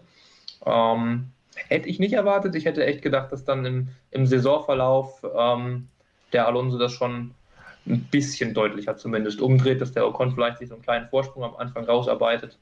Aber der hat dann tatsächlich es schon geschafft, jetzt auch noch zum Ende hin, ähm, ja, ähm, dem Alonso dann doch Paroli zu bieten. Also da bin ich schon so ein bisschen, ja, also die Meinung von Ocon ist bei mir jetzt so ein bisschen besser geworden wieder. Ja, also das Alonso einzuordnen war am Anfang nicht, gar nicht so einfach. Ähm, aber er hat, er hat recht behalten. Er hat ja gesagt, also er hat am Anfang alle möglichen Gründe angeführt, weshalb es so nicht so läuft. Hat dann gesagt, ab Frankreich wird alles besser. Und es wurde dann sogar schon ab Baku alles besser. Also ähm, der Alonso hat auf jeden Fall, es fehlt irgendwie so ein bisschen Qualifying Pace noch. Aber den Rennen ist, ist ja generell auch schon dann sehr früh schon dem Ocon überlegen gewesen. Also der, die Racecraft vom Alonso ist nach wie vor wirklich absolut, also erstklassig, was der da gezeigt hat gegen Hamilton in Ungarn. Zum Beispiel war für mich auch einer eine der besten Leistungen überhaupt in der ganzen Saison. Also den ja. hinter sich zu halten über, weiß ich nicht, acht, neun, zehn Runden. Das war ja, war ja nicht nur mal eben so, sondern schon eine Weile und auch wirklich taktisch richtig geil gefahren. Also der Alonso, der hat noch seinen, seinen Anspruch als komplettester Fahrer im Feld, dem wird der Alonso schon noch in einigen Lebenslagen gerecht. Und ich glaube, wenn er noch mehr im Saft steht, also wenn er jetzt nächstes Jahr dann nochmal frisch angreift und irgendwo vielleicht auch im Qualifying dann Ocon noch ein bisschen besser im Griff hat, weil der Ocon war im Qualifying generell, das war eigentlich immer die Stärke von Ocon, der war auch bei Racing Point of Force India auch dem Perez meistens überlegen im Qualifying, hat dann aber im Rennen von Perez meistens eine Lektion bekommen und das war jetzt hier ähnlich, ähm, wobei der Alonso im Qualifying noch ein bisschen mehr Potenzial hat als ein Perez. Also wenn der sich dann nächstes Jahr ähm, richtig eingeschossen hat, könnte ich mir vorstellen, dass es für Ocon schwierig wird. Aber so generell hat auf jeden Fall Alonso dann später doch, das Comeback hat dann doch das erfüllt, was man sich von ihm erhofft hat. Er ist immer noch genauso heiß und genauso ambitioniert wie damals, als er gegangen ist. Und das war eigentlich schön zu sehen, weil das war für mich so ein Fragezeichen. Wenn einer wiederkommt nach zwei Jahren, auch wenn es ein Alonso ist, du weißt halt nie, in welche Richtung das dann geht. Ja. Mein, du hast es, ich weiß nicht, wer von euch beiden den Alonso-Teil im Magazin geschrieben hat. Da ist das ja genauso auch drin. Ein bisschen mehr im Duell gegen Ocon könnte man sich schon von ihm erwarten. Dass es da so eng ausgeht, würde man am Ende jetzt nicht meinen. Aber mal schauen, wie es im zweiten Jahr seines Comebacks dann jetzt mhm. nächstes Jahr läuft, wenn auch das Auto vielleicht ein bisschen besser ist. Wobei, ich weiß nicht, bei, bei Alpine, Schrägstrich Renault, ist irgendwie so ein bisschen der Glaube verloren gegangen, dass das irgendwann mal aufwärts gehen kann. Egal, ob sie L-Plan hinten drauf ja, schreiben, weil ja, das, das, Team hat seit zehn Jahren irgendwelche Pläne und noch nie irgendwas umgesetzt davon. Ja, so ist es irgendwie leider. Mhm. Aber jetzt haben sie ja wieder Alonso. Meinst du, jetzt ist endlich einer da, der planen kann und dann funktioniert das? Ja, ich, ich vielleicht, tatsächlich, ja. Also, äh, das ist, glaube ich, jetzt so letzte Hoffnung, die dieses Team noch haben kann. Also, dass es mit Alonso jetzt irgendwie klappt. Wenn es der nicht schafft, dann schafft es da keiner mehr, glaube ich. Außer vielleicht der große Oscar Piastri, wenn er dann mal irgendwann kommt. Äh, unser Markus Steinrisser, der ist da, glaube ich, ein großer Fan. und kann schon gar nicht abwarten. Irgendwann kommt ein, ein glaube ich, ein ewig langes Piasti-Porträt bei uns auf der Website, an dem, an dem er jetzt schon gefühlt äh, einen, wie an einer Doktorarbeit sitzt. Ich bin echt gespannt darauf. Ja, Vielleicht das ist ein Sonderheft. Ja. ja, aber tatsächlich. Also da haben sie zumindest mal jemanden noch in den Startlöchern. Ich meine, ähm, Guan Yu Zhao ähm, ist ja jetzt bei Alpha gelandet, den haben sie ja freigegeben müssen, dann komplett. Das war da die Bedingung von Fred Vasseur. Ähm, den gab es da ja auch noch, aber ich denke mal, bei, bei Oscar Piastri hat man dann, dann doch äh, da noch jemanden in der Hinterhand. Aber Alonso bleibt da jetzt sowieso noch. Ich, sag mal, also die zwei Jahre, die macht er jetzt auf jeden Fall noch und wer weiß, ob er nicht noch länger Lust hat. Hängt halt davon ab, was Alpine ihm nächstes Jahr für ein Auto hinstellt. Wenn der Alpine nächstes Jahr so ein McLaren Teil 2 wird, dann willst du den Mann nicht erleben, glaube ich. ja, auf jeden Fall. Da gibt es vielleicht schon eher das Piastri-Debüt nächstes Jahr. Wenn er irgendwann sagt, nee, also da steige ich nicht mehr ein in die Kiste. ja, Alonso wäre so ein Mann, der auch mal so, so einen Niki Lauda machen könnte. Das würde ich dem schon zutrauen. Also auf jeden Fall. Wobei wir es ihm natürlich nicht wünschen würden und wollen, Nein. dass er nochmal sowas mitmachen muss wie damals mit McLaren Honda. Nee, also der, hat, der hat, was das angeht, Leidenszeit. Also der hat, der hat eigentlich was gut, so was Karma angeht, nächstes Jahr. So, wie würdet ihr dann die Saison von Alpine zusammenfassen, daumenmäßig? Oh. Geht, geht, muss immer besser gehen für ein Werksteam, aber es war schon, ja. es war schon gut. Ich, ich würde es auch so, so, so mittelmäßig ja. halt einfach, weil man hat halt da wirklich jetzt nicht groß viel mehr versprochen, als man jetzt irgendwie so, man hat ja schon nicht gesagt, wir, wir fahren den jetzt allen um die Ohren. Also deshalb, das war so, glaube ich, für die selbst jetzt irgendwie okay und deshalb, ja, für mich auch noch irgendwie in Ordnung. Wie gesagt, für ein Werksteam halt immer noch völlig drunter, aber ja, ja das ist halt standardmäßig so. Sag mal es böse, irgendeiner muss ja Fünfter werden. Ja. Einen muss es erwischen von all den Herstellern, die da mit dabei sind. Denn besser geworden sind andere. Und zu einem kommen wir da jetzt, nämlich McLaren. Die sind nicht besser geworden, sondern die haben einen Platz tatsächlich verloren in der Konstrukteurs-WM. Ja im Vergleich zum Vorjahr, obwohl sie mehr Punkte geholt haben, obwohl sie einen Sieg geholt haben. Auch wenn auch nicht mit dem Fahrer, mit dem man es vielleicht erwartet hätte, der auch die Chance dazu hatte.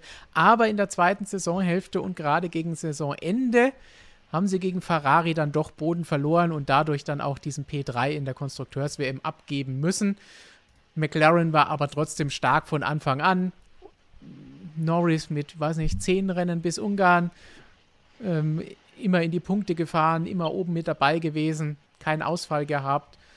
Ricardo hatte hingegen einen schwereren Stand, nicht so mit dem Auto klargekommen, Eingewöhnungsphase gehabt. So wirklich ist er immer noch nicht auf Du und Du mit diesem Auto. Aber insgesamt McLaren, die Orangen, ganz, ganz, ganz stark gewesen. Aufwärtstrend fortgesetzt, auch wenn es in der WM einen Platz runtergegangen ist. Wie habt ihr sie erlebt? Ich muss sagen, dass Ricardo für mich die Enttäuschung der Saison war mit oder ohne Sieg ist eigentlich egal. Der Sieg war natürlich toll für ihn. Es war auch ein ja. guter Tag, den er da gehabt hat. Nur wenn du dem Norris vorher freigegeben hättest, hätte er den wahrscheinlich auch bekommen, Monster. Ähm, und auch nach diesem Monster-Sieg ist beim Ricardo nicht wirklich. Also es lief besser, weil es in der ersten Saisonhälfte wirklich extrem zäh war bei ihm.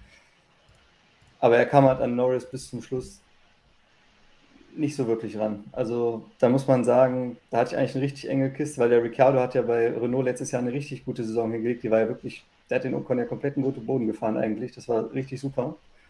Und ich habe eigentlich gedacht, dass der genauso weitermacht bei McLaren. Und irgendwie wurde der nicht warm. Das war, das war jetzt, äh, ja, also eigentlich komisch, weil Norris Ricciardo klingt ziemlich, ziemlich gut als Team. Mhm. Hat aber im ersten Anlauf leider nicht funktioniert, nicht so gut funktioniert, wie wir gedacht haben. Jonas, ja, was, also, was, glaubst du von McLaren allgemein? Ja, gehört allgemein von McLaren. Puh, ja. ja, das ist.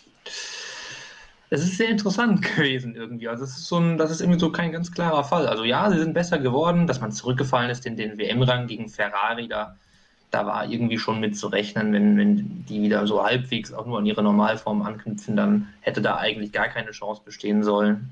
Dafür war es noch sehr gut. Also man hatte ja wirklich bis drei, vier Rennen vor Ende, dass es dann wirklich, als es wirklich in die Hose ging, war auch viel Pech dabei oder, oder auch doofe Situationen. Ähm, zuletzt, also die, der Starter in Brasilien mit dem Reifenschaden bei Norris, der Ausfall da von Ricardo, der, der Unfall von Bottas Ricardo am Start in, in Mexiko, auch wenn er selbst verschuldet war. Also, ne, so, das hatte halt Ferrari jetzt nicht so.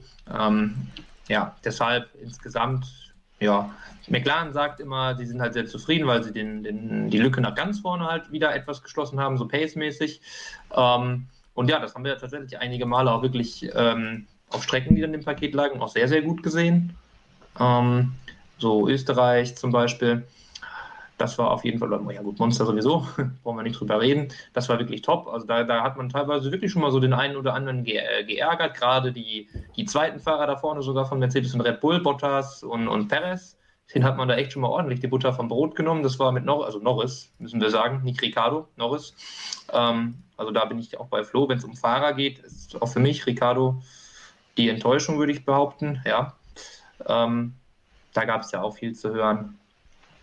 Ja, dass irgendwie ja, grundlegend irgendwie das Konzept da von dem McLaren da nicht zu seinem Fahrstil äh, passen soll. Andreas Stella hat uns da mal ähm, im, ich glaube, es war kurz nach der Sommerpause, mal relativ ausführlich alles, alles erzählt, warum das jetzt äh, nicht so leicht ist, das Auto auch an ihn anzupassen. Dann hat er sich halt, na gut, da ein bisschen rantasten müssen was nie so wirklich geklappt hat, halt wirklich bis zuletzt ein. Jetzt gerade ganze Saisonende, war die letzten beiden Wochenenden waren schon wirklich wieder fast, ja, oder waren eigentlich absolut genau wieder dieses relativ schwache Niveau des Saisonstarts oder sehr schwache Niveau des Saisonstarts. Also da kam da nicht mehr so viel.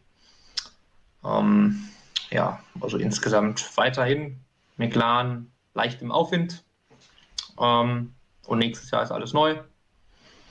Dann haben sie, glaube ich, jetzt ihre Strukturen. Das ist ja auch immer im Hintergrund, was wir ja jetzt alles in der Saison nicht sehen. Natürlich, das ist für so Teams, die irgendwie im Aufwind dann sind, wo sich viel geändert hat, auch wie Williams oder so.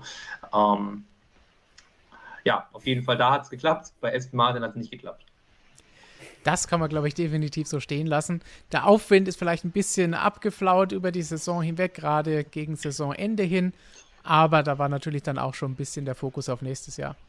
Ja, gut, man muss aber auch natürlich sagen, die Schritte werden dann natürlich an der Spitze auch immer kleiner. Also ist es halt immer. Ne? Also die, die ersten Zehntel gewinnst schneller als die letzten Hundertstel und Tausendstel, ist ja klar. Also, dass es dann nicht leichter wird, ist ja auch nur logisch. Ähm, ja, den Mercedes-Motor neu, das dürfen wir auch nicht vergessen, hatten wir noch ja. dieses Jahr drin. Also da mussten sie auch ihre, ihre äh, Talerchen ja alle für opfern. Ähm, deshalb, aber ich denke mal, das war netto ein Gewinn. Ähm, die Power Auch wenn es ein bisschen gekostet hat, was Zuverlässigkeit und die Probleme anging, die Mercedes hatte. Das stimmt tatsächlich, genau. Da hatten sie ein paar Probleme.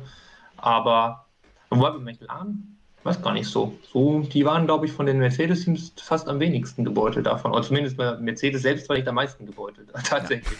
Ja. Also äh, schon, ja. Von daher, also gut, ja, aber damit haben sie auch wieder so einen Grundstein gelegt, der dann jetzt auch langfristig sie dann, denke ich mal, auszahlt. Aber insgesamt denke ich mal, McLaren mit dem Makel Ricardo. Deshalb, ja, ist der Daumen nicht ganz so oben, aber er ist schon, schon weit oben. Ich, ich, es kann so zwischen dem hier, so den, den Schrägen nach oben, denke ich, kann man schon, kann man schon geben, gerade für die Anfangsphase, für die erste Saisonhälfte.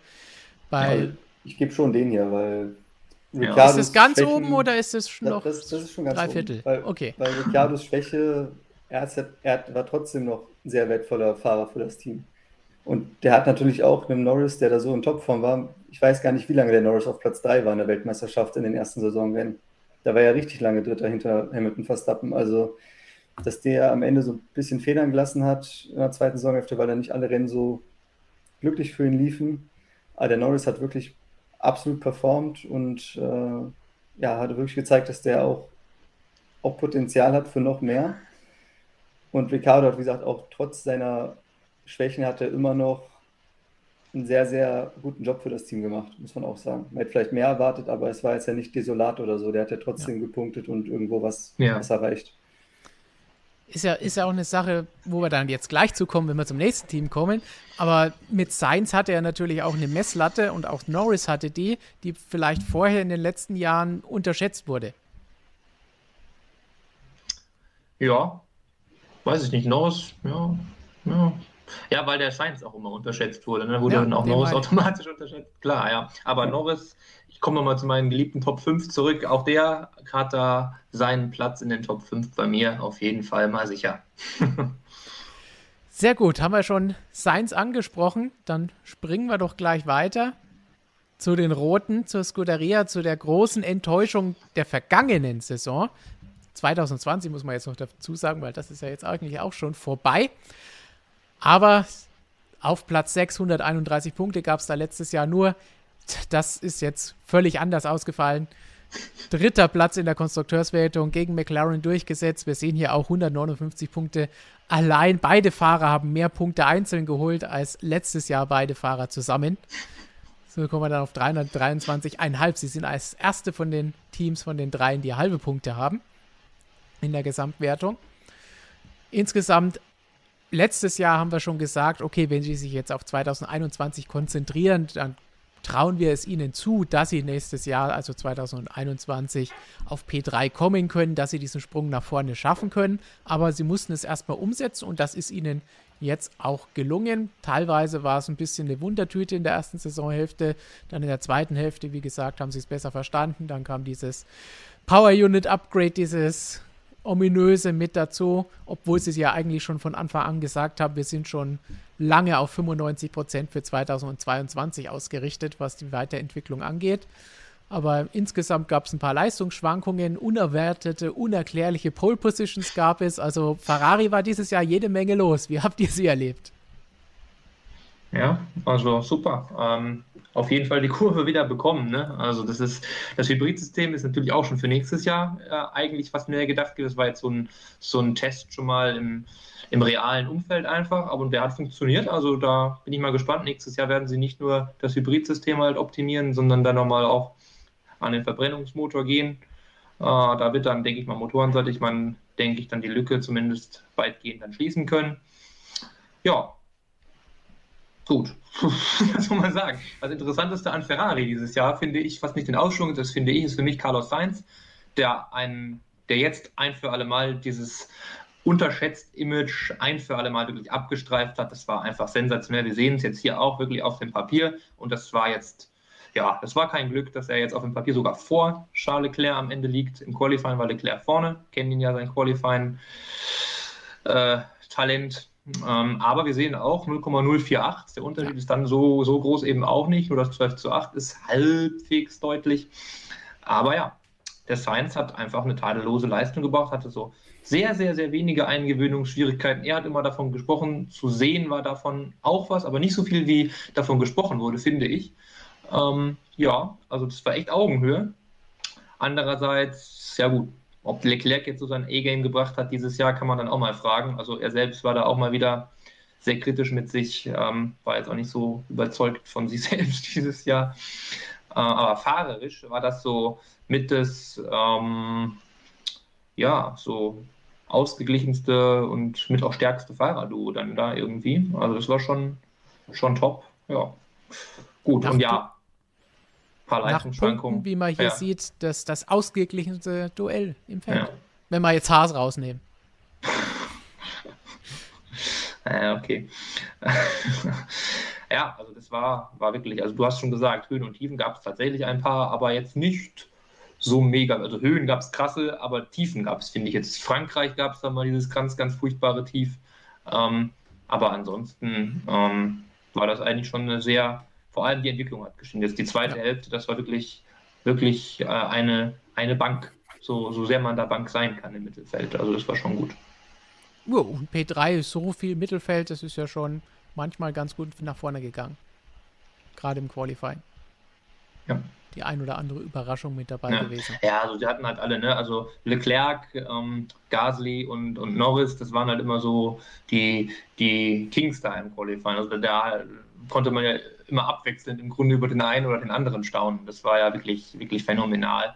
Leclerc hat ja wirklich auch teilweise echt mal vorne rangefahren. Die waren dann auch in der Lage, damals so einen Perez noch erstmal ein bisschen zu ärgern, der dann auch irgendwann mehr die Kurve bekommen hat. Aber bis zum Ende kann man fast sagen, waren die schon immer, immer in der Lage, da noch Nadelstiche zu setzen. Also das zeigt dann schon, dass die da zumindest mal auf eine Runde dann, dann auch da stören können. Ja, Gut, Ferrari, ja. es ist erstaunlich, man, man, man, äußert sich so positiv über Ferrari. Ich finde es gerade etwas fremdlicher. Nicht mehr gewohnt. zu meckern. Ferrari ja. hat genau das erreicht, was sie sich vorgenommen haben. Sie wollten zwei ja. Fahrer haben, die auf, auf einem Niveau Ergebnisse abliefern und genau das haben sie bekommen. Also das ist quasi das, was sie bestellt haben, haben sie gekriegt mit dem Science und haben natürlich auch mit dem Auto einen besseren Job gemacht. Also das Auto, das wurde ja quasi gar nicht entwickelt, bis auf die Motorenkomponenten, die aber eigentlich schon für 2022 sind. Hat man am Auto im Grunde genommen gar nichts gemacht, nur früher ein kleines bisschen und danach war es das schon mit Updates. Also alles, was da an dem Auto gemacht wurde, waren mehr oder weniger Setup-Optimierung.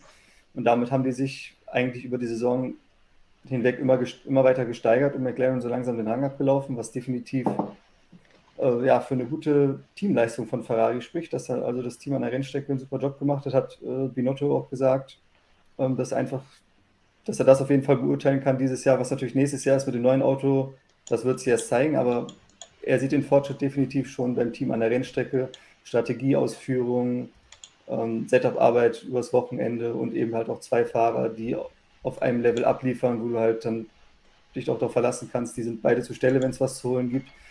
Was ich bei Leclerc so ein bisschen gesehen habe, ist, ähm, weil dem natürlich das Mittelfeldfahren nicht genügt, hat man gesehen, dass der oft mit erhöhtem Risiko unterwegs war. Sowohl fahrisch als auch strategisch hat er halt immer dann versucht, ich kann eh nur Fünfter, Sechster werden oder Siebter oder so. Ich möchte aber gerne irgendwie aufs Podium oder irgendwas Tolles jetzt erreichen. Und dann hat der Leclerc hin und wieder auch mal ein bisschen, äh, ich, da hat er, glaube ich, am meisten Einschnitte gehabt, was seine Performance angeht, weil er eben erhöhtes Risiko gegangen ist, um irgendeinen Big Point, irgendwas Krasses zu landen. Während der Science hat wirklich, soll ich sagen, mit seinen Ambitionen da im Mittelfeld genau richtig als, als Punktegarant abgeliefert hat und seine Highlights gesetzt hat, ohne da irgendwie wieder Leclerc versuchen, zu versuchen, irgend so, ein, so eine Supernummer abzuziehen, um es mal so zu sagen. Ja. Das, das, was du da jetzt gerade gesagt hast, das erinnert mich so ein bisschen an Verstappen weil der zu Saisonbeginn dieses Jahr ja auch gesagt hat, okay, dieses Jahr kämpfe ich von Anfang an, hoffentlich auch bis zum Ende um den WN-Titel. Das ist ein Unterschied zu den vergangenen Jahren, wo es eben mal ein Highlight gegeben hat, wo unser Auto so gut war, dass wir gewinnen konnten. Da mussten wir alles dafür tun und bei den anderen Rennen konnten wir irgendwelche absurden Dinge ausprobieren, weil selbst wenn es schief gelaufen ist, haben wir wahrscheinlich dadurch keinen Platz verloren oder sind weit zurückgefallen. Und so ein bisschen ist das jetzt auch. Das heißt, wenn Ferrari jetzt plötzlich ein Auto bauen würde, mit dem sie wieder ganz vorne mit dabei sind, müsste Leclerc, glaube ich, diese Strategie dann auch ändern, weil sonst könnte das dann recht schnell nach hinten losgehen. Aber ansonsten ja. kann man, denke ich, nur dem beipflichten und auch was Binotto schon relativ am Anfang der Saison gesagt hat, dass sie nicht nur ausgeglichene Fahrer haben, wie wir hier nach Punkten sehen, sondern vielleicht auch eins der besten Fahrerduos in der Formel 1 haben. Ja, ist schon, boah, schon die beste auf der, auf der, besseren Hälfte, ja. Also. Aber wir haben, wir haben ja einige gute. Also. Ich sag mal, theoretisch ein Ricardo Norris müsste eigentlich genauso gut sein. Also das ist jetzt, nicht mal, schauen wir mal, was nächstes Jahr passiert, aber an für sich sollte der Ricardo schon in der Lage sein, dass er das dann auch ungefähr aufs gleiche Niveau bringt. Ansonsten Mercedes natürlich dann nächstes Jahr, dieses Jahr nicht. Ähm, auf jeden Fall dann sehe ich auch auf so einem Niveau. Ja, ja. Red Bull, wenn der Perez sich noch besser integriert, im Grunde auch. Ja, ja das war es dann, glaube ich. Dann, dann, würde ich sagen, Ferrari ja. bekommt dieses Mal den Daumen nach oben. Das ist genau das Gegenteil zum Super. vergangenen mhm. Jahr, wo der Daumen tief nach unten gegangen ist. Oder beide genau. Daumen nach unten gegangen sind. Aber kann man nur den Hut vorziehen, was sie da dieses Jahr geleistet haben, um dass sie es auch umgesetzt haben, sich über das Jahr hinweg noch weiter zu steigern. Nicht nur über den Winter, sondern jetzt auch bei der Abstimmung, beim Verständnis für das Auto und für die Reifen. Also Top-Leistung von den Roten. Mal schauen, ob sie das nächstes Jahr so wiederholen können.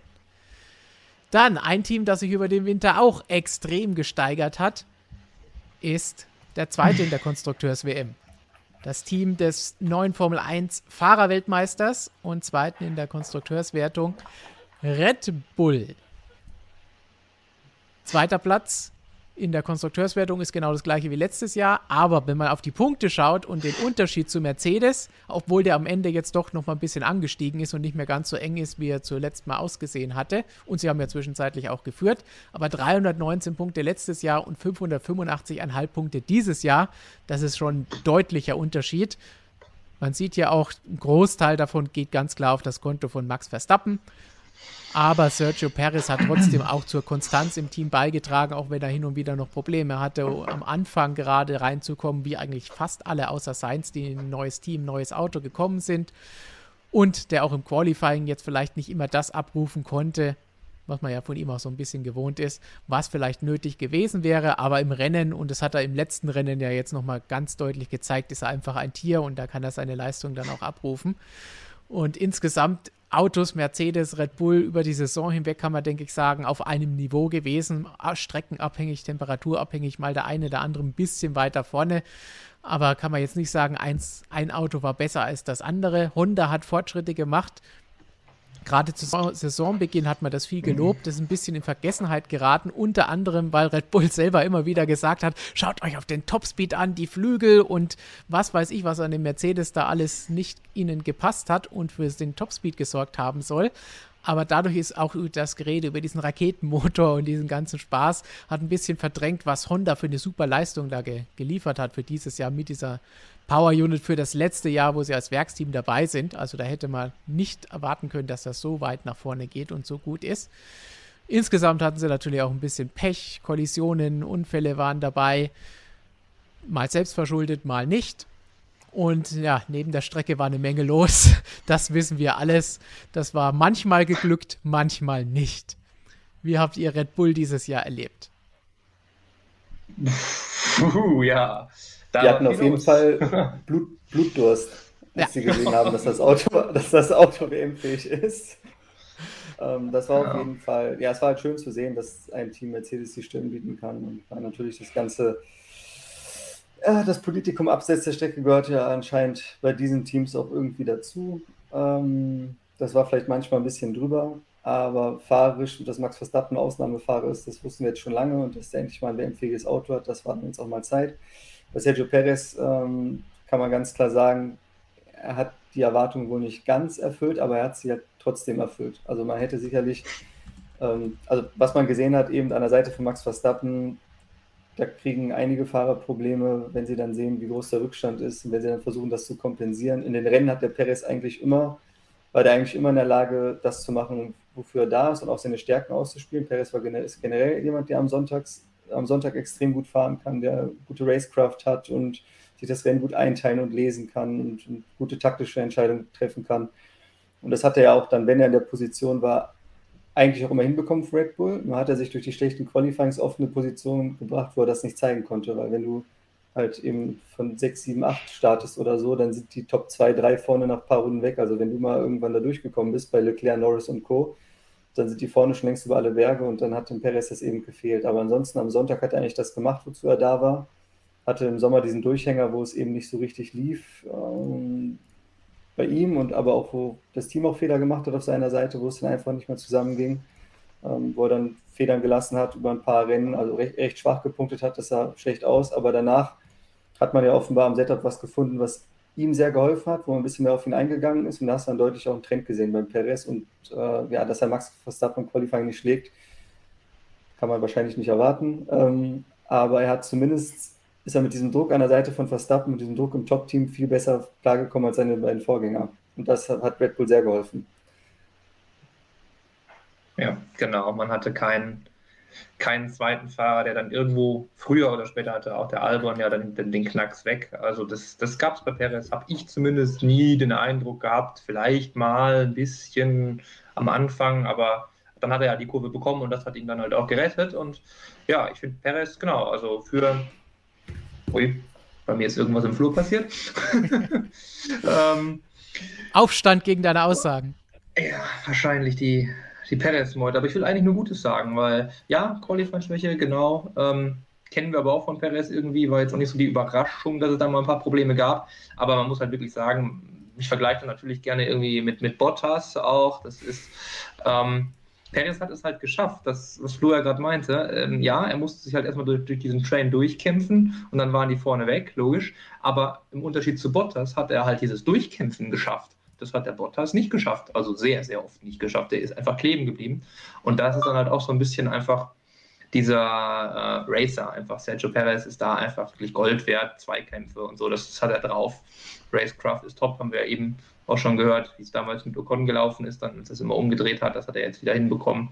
Und jetzt am Ende natürlich, also dieses, dieses, eigentlich bleibt jetzt von Perez nur noch diese letzte Runde da, diese eine mittendrin in Abu Dhabi. Das ist eigentlich jetzt alles, was hängen bleibt. Ja, das war das ja einfach.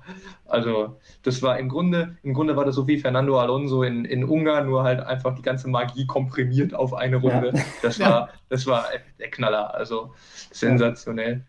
Ähm, auch, dass er in den sauren Apfel beißt, weil ihm hat das ja selbst gar nicht geschmeckt, dass er das machen musste, dass er das dann aber macht für das Team, was er halt wirklich, ja, also ich meine, er wurde ja nicht umsonst von allen dann bei Red Bull da wirklich über den Klee gelobt dafür, was er da abgezogen hat, dass er das gemacht hat. Ähm, man kann dass es funktioniert hat. Dass es funktioniert hat. Irgendwer wird natürlich jetzt auch sagen, dass es unsportlich war oder irgendwas. Das, die Stimmen gibt es dann auch immer. Ähm, ja, es ist mal vielleicht nicht die sauberste Art und Weise, aber es war im, im Rahmen hat aber der nichts Regeln. Verbotenes gemacht. Eben. Er hat, er hat nichts anderes gemacht, er hat nichts anderes gemacht als Hamilton 2016 mit Rosberg. Ja. Du kannst vorne Exakt. fahren, so schnell du willst. Wenn der hinten nicht vorbeifährt, ist ja sein Problem. Er hat ihn nicht Richtig. abgedrängt, er hat keine fiesen Matenten gemacht, das war alles Absolut. ganz normal. Also. Ja, genau, also deshalb, ja, Top-Job gemacht ähm, und ich erwarte jetzt, dass er nächstes Jahr noch besser wird. Also das ist jetzt, glaube ich, auch dieses Spezielle, was auch Flo schon meinte, mit, man hat am Anfang ja wirklich so, hat er ja auch selbst zu Saisonbeginn noch so ein bisschen ähm, mehr über diesen Zug gefahren, dass er gesagt hat, ja, wenn das Auto auch für Verstappen funktioniert, was ja auch Red Bull immer gesagt hat, dann kann es ja nicht am Auto liegen, dann muss man sich halt an das Auto anpassen.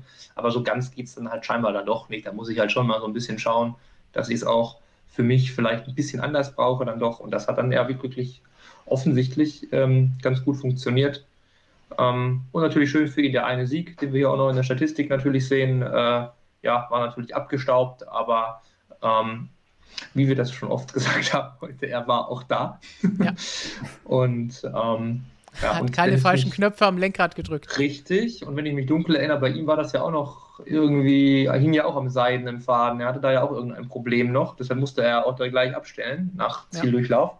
Also das war ja auch noch so, es hätte ihm auch noch durch die Lappen gehen können, dann wäre es natürlich bitter gewesen.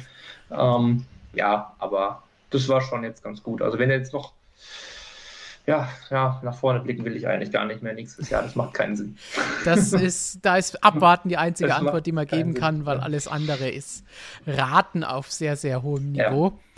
Aber was du eben Schönes gesagt hast, was, was, ich mir hier eben notiert habe, ist, wenn man den Bottas und den Paris kombinieren könnte, die Quali-Fähigkeiten ja. von Bottas und die Racecraft von Paris, dann hast du den perfekten Teamkollegen für ja, Verstappen dann hast du sogar fast jemanden, der fast mit denen mitspielen kann. Also, ja. weil der Bottas ist ja im, im Qualifying im Grunde mittlerweile Hamilton-Niveau gewesen. Also, das ist, das, das, ging mal so, mal so aus. Also, das ist echt stark.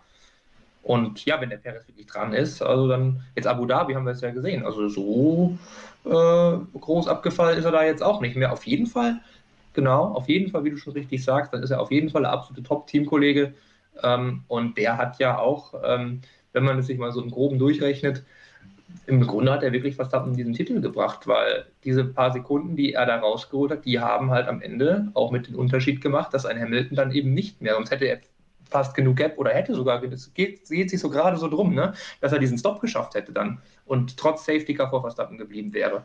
Also diese Sekunden haben sie übers Rennen ja konserviert dann. Da war ja nur ein VSC, da ändert sich ja im Grunde nichts. Also das war Gold wert. Nicht nur in der Situation, sondern auch wirklich hinten raus. Sollten wir vielleicht ganz kurz auch noch über Max Verstappen sprechen. Wir haben jetzt viel über Perez gesprochen und wie toll er als zweiter Fahrer war, weil es halt bei Red Bull wahrscheinlich auch das Wichtigste ist, weil der tolle Verstappen war die letzten Jahre schon da. An der Nummer zwei, die konstant Punkte holt, hat es gefehlt. Aber trotzdem auch nochmal sagen, was für eine starke Saison er gefahren ist ähm, dass er auch konstant war übers Jahr hinweg. Es gab hin und wieder gerade am Anfang vielleicht den einen oder anderen Fehler. Dann gab es die aggressiven Verteidigungsmanöver über das ganze Jahr verteilt, über die schon viel diskutiert wurde.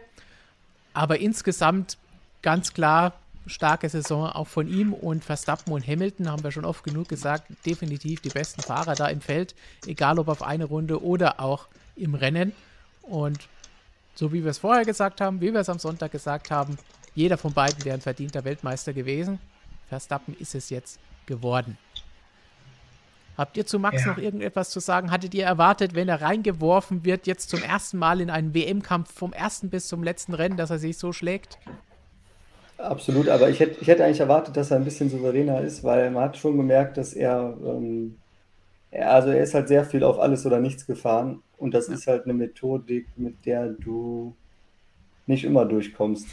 Mhm. Das muss man ganz klar sagen. Also, wenn Hamilton, solange Hamilton aufmacht, geht das gut, aber wenn du mal auf einen triffst, der nicht aufmacht, hast du ruckzuck ein paar Nuller da stehen. Das ja. geht ganz schnell. Also, das ist wirklich eine Sache, wo man bei Max Verstappen sagen muss: ja, mit diesem kompromisslosen Stil hat es am Ende geklappt. Aber das hat auch nur geklappt, weil der Hamilton immer so weitsichtig war und gesagt hat: ich will nicht crashen. So, in dem Moment, wo Hamilton mhm. selber auch mal dagegen gehalten hat, Max Verstappen gibt halt garantiert nicht nach. Und dieses Ich gebe nie nach ist jetzt vielleicht das, was ihn bei vielen auszeichnet, aber damit fährst du nicht immer am besten. Das hätte genauso gut. Ich meine, wir haben es gesehen, wie knapp es gewesen ist. Eine Runde hat das Ganze entschieden. Dann, sonst hätte es auch andersrum ausgehen können. Absolut. Also es hätte vorher entschieden sein müssen, eigentlich, wenn man wirklich ehrlich ist. Also da bin ich schon, schon dabei, was auch Red Bull sagt. Also das war schon die, diese beiden, Silverstone und Ungarn.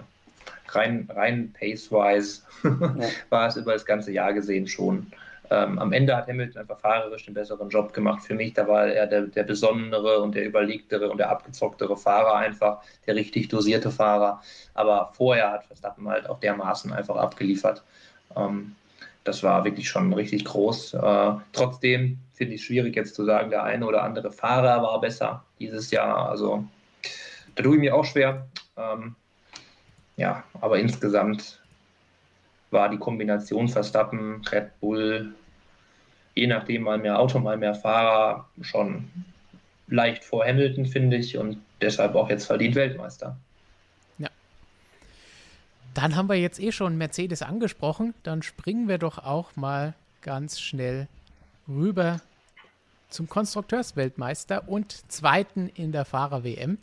Mercedes, Valtteri Bottas, Lewis Hamilton. Über Bottas haben wir eben auch schon viel gesprochen.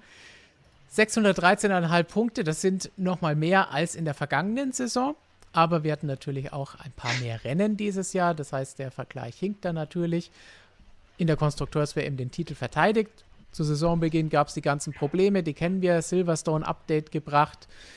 Das Auto vor allen Dingen, was am meisten, glaube ich, geholfen hat, genauso wie Ferrari, immer besser verstanden und dadurch am Setup, an der Abstimmung sehr viel mehr rausholen können gegen Saisonende und dadurch auch besser in Fahrt gekommen und beim Mehrrennen besser gewesen als Red Bull. Dieser zwei, drei Zehntel Unterschied, die es dann da mal gegeben hat.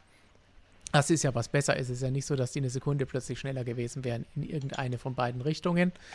Insgesamt alle Strecken abhängig ein bisschen gewesen. Es gab die ein oder anderen Momente, wo über den Motor diskutiert wurde, über die Hinterradaufhängung diskutiert wurde, über Heck- und Frontflügel diskutiert wurde.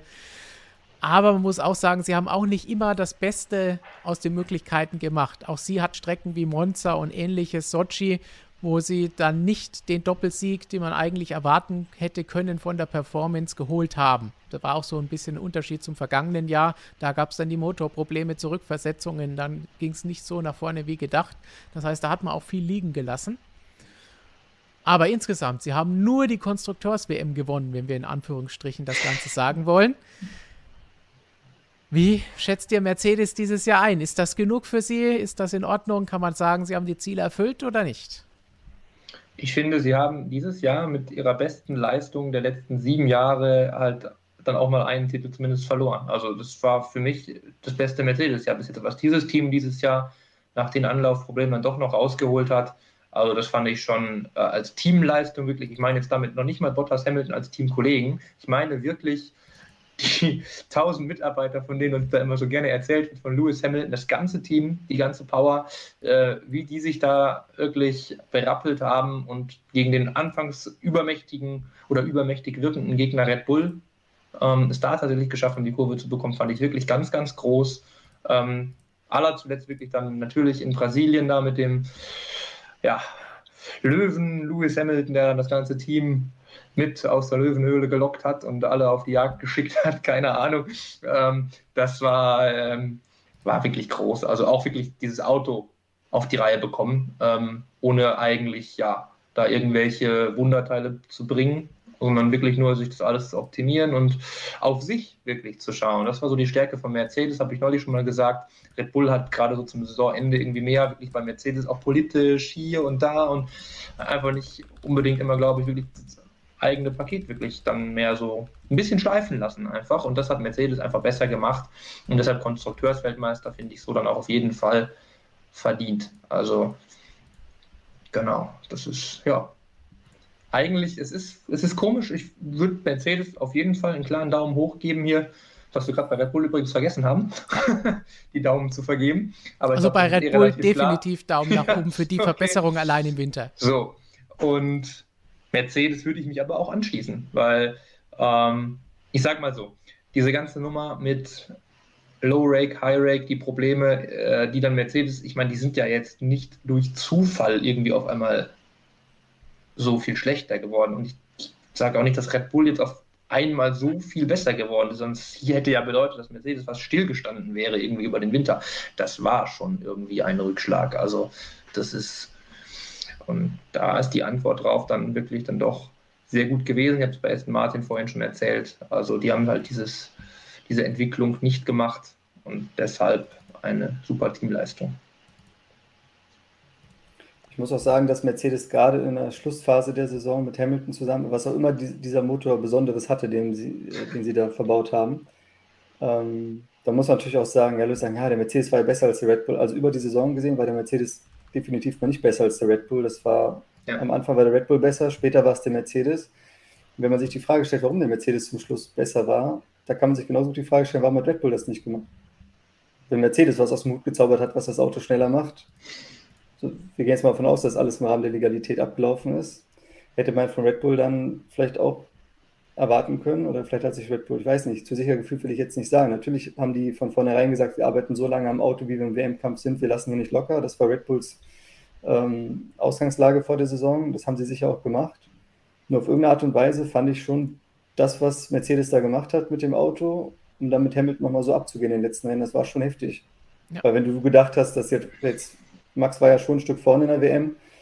Du hast gedacht hast, okay, der kann das jetzt quasi mit, mit sicheren zweiten Plätzen irgendwie fast schon durchbringen oder so. Und dann auf einmal kommt der Hamilton und gewinnt trotz Startplatzstrafen, völlig egal, wie gut das Auto war, du musst es als Fahrer trotzdem erstmal umsetzen.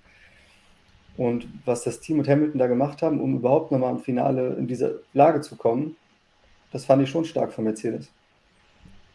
Und was es zeigt, ist natürlich ein bisschen reine Spekulation, aber was es zeigt, dass am Anfang der Aufruhr, wie schlecht die Regeln für dieses Auto gewesen sind, dass es ein bisschen übertrieben war, dass die Performance schon in dem Auto drin gesteckt hat. Man hat halt einfach noch nicht genau verstanden, wie man sie rausholen kann aus dem Auto, beziehungsweise der Fahrstil von Lewis Hamilton und Valtteri Bottas hat noch nicht hundertprozentig zu dem gepasst, wie sich das Auto jetzt mit diesen Änderungen verhalten hat.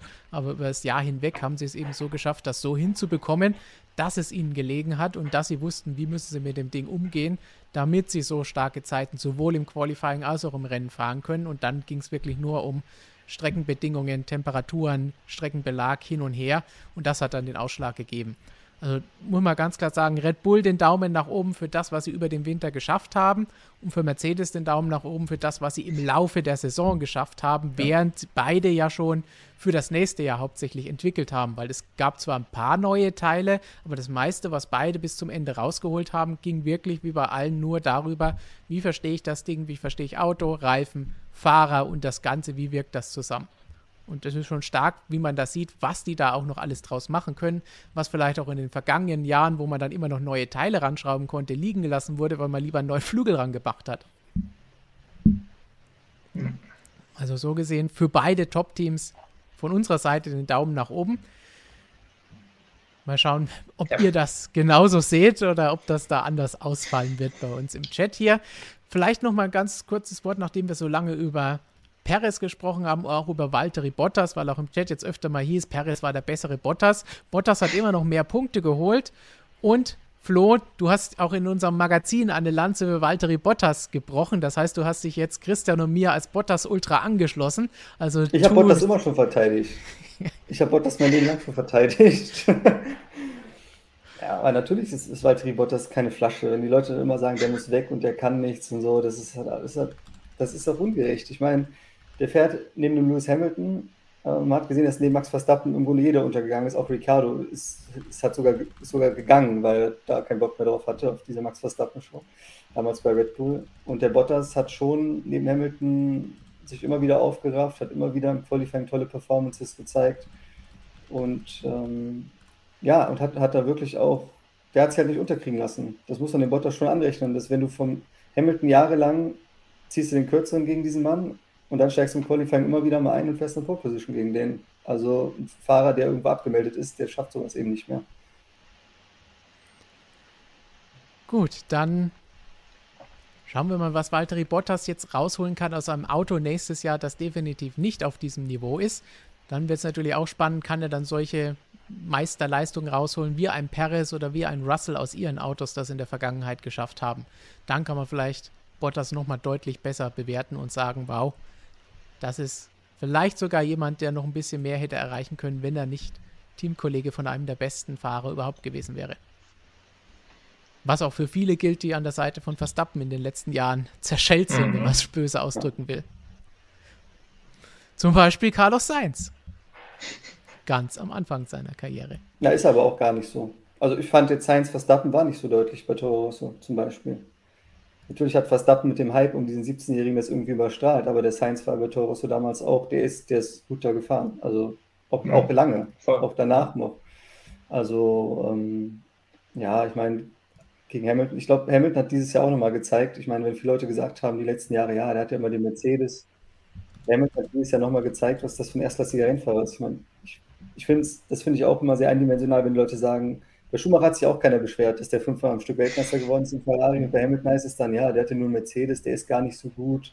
Und das Gesabbel. Und am Ende des Tages, man darf nicht vergessen, der Typ kam in die Formel 1 und hat es direkt mit Alonso aufgenommen. Instant, aus dem Stand. Dass, der, dass das ein Jahrhunderttalent ist und möglicherweise der beste Rennfahrer in der Formel 1. Also es ist immer schwer, sowas zu sagen. Aber wenn du es über Lauda oder Senna oder Schumacher sagst, kannst du es über Hamilton ohne weiteres auch sagen weil das hat er dieses Jahr ganz, ganz klar gezeigt, so wie er Rennen gefahren ist, ähm, diesen WM-Kampf äh, gegen Verstappen ausgetragen hat und vor allem auch in der Niederlage hat mich Hamilton sehr beeindruckt, weil das war, der war sowas von souverän, während Toto da komplett ausgetickt ist. Muss man sagen, fand ich Hamiltons Reaktion echt super. Solange er noch was Groß, sagen durfte, bevor er weggeschnappt wurde und gesagt wurde, wir äußern uns nicht mehr bis zum heutigen ja. Tag. Gut, dann haben wir alle zehn Teams durch bleibt uns nur noch eine Geschichte, nämlich die komplette Saison. Denn darüber müssen wir auch noch mal ganz kurz jetzt zum Ende sprechen. Wie hat, es fällt unser Fazit für die komplette Formel 1-Saison 2021 aus? Und nachdem wir ja so ein bisschen das am vergangenen Wochenende schon gesagt haben und auch Christian es deutlich gesagt hat zu Beginn seines Videos am Montag, auf die Gefahr hin, damit wieder die Büchse der Pandora hier zu öffnen. Aber no risk, no fun, habe ich auch zwei Kommentare herausgegriffen, oh. mhm. wo Neo Anderson gesagt hat, ihr habt ja das Saisonfinale sehr kritisch beurteilt. Denkt ihr nicht, dass dieses Finale mit einer Entscheidung in der letzten Runde Werbung für die Formel 1 war? Ein Standpunkt. Und einen von Raika Yuki. Ich fand eure Meinung auch sehr kritisch. Klar, es ist so, wie es gelaufen ist, aber ich freue mich für Verstappen und finde es richtig, dass man nochmal eine Runde für ein Battle eröffnet hat. Sonst wäre es ein trauriges Finale gewesen. Passend dazu einfach jetzt mal als Hinweis. Das sind zwei Standpunkte, wie man das Ganze sehen kann. Ein Verstappen-Fan sagt natürlich ganz klar, hey, war doch alles super. Ein Hamilton-Fan oder Mercedes-Fan kann sagen, ja, nicht gut gelaufen, gefällt mir nicht. Warum ist das so blöd gelaufen? Die breite Öffentlichkeit hat es vielleicht alles gar nicht mitbekommen, was da an Chaos hinterher veranstaltet wurde und hat sie einfach nur gesagt, geil, Saisonentscheidung, WM-Entscheidung auf der letzten Runde mit einem Überholmanöver auf der Strecke, auf einer Strecke, auf der man eh nicht so wahnsinnig viel überholen kann. Von den Reifen, breite Öffentlichkeit weiß da nicht so genau, was der Unterschied war. Die sagen auch alles super gelaufen, mega geil. Neutraler Fan sagt auch super Racing bis zum Schluss, wie wir das hier eben gesagt, gehört haben. Super, dass es noch ein Battle gegeben hat. Und andere sagen eben, hey, es war die beste Saison seit vielen, vielen Jahren, wenn nicht sogar Jahrzehnten. Aber dieses Chaos, Proteste, Berufungen am Ende überschatten das Ganze. Vor allen Dingen, wenn es auf einem Fehler basiert, wie es hier der Fall gewesen ist. Das heißt nicht, dass Max den Titel nicht verdient hätte, oder hat, dass Hamilton ihn nicht verdient hätte, sondern es heißt einfach, so wie es zustande gekommen ist, haben es beide nicht verdient, ihn zu gewinnen oder zu verlieren. Das ist der Standpunkt, den wir vertreten haben, größtenteils übereinstimmend. Und wie heißt es so schön, from a certain point of view ist das alles richtig. Nur weil die einen das so sagen, heißt das nicht, dass jemand anderes mit seiner Meinung falsch liegt, wenn er sagt, hey, ich fand super, es war spannend bis zuletzt. Mir ist egal, ob es dann hinterher noch Tage, wie es aktuell der Fall ist, hin und her geht und über Berufungen und Proteste und sonst irgendwas gestritten wird. Wie also be beurteilen wir jetzt diese Saison? Ich sage, es war eine fantastische Saison. hatte alles, was ich mir von Anfang an gewünscht hätte. Ich habe nach dem ersten Rennen in Bahrain ja schon die Kolumne geschrieben, das könnte die beste Saison seit zehn Jahren werden. Ist es jetzt auch geworden.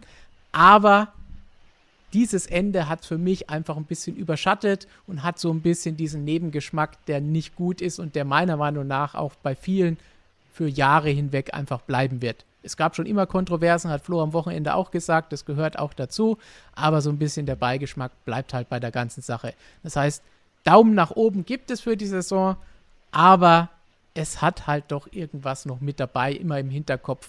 Hat nicht so geendet, wie es hätte sein sollen. Und zwar nicht, weil der Falsche gewonnen hätte, sondern weil der Weg dahin nicht 100% korrekt war.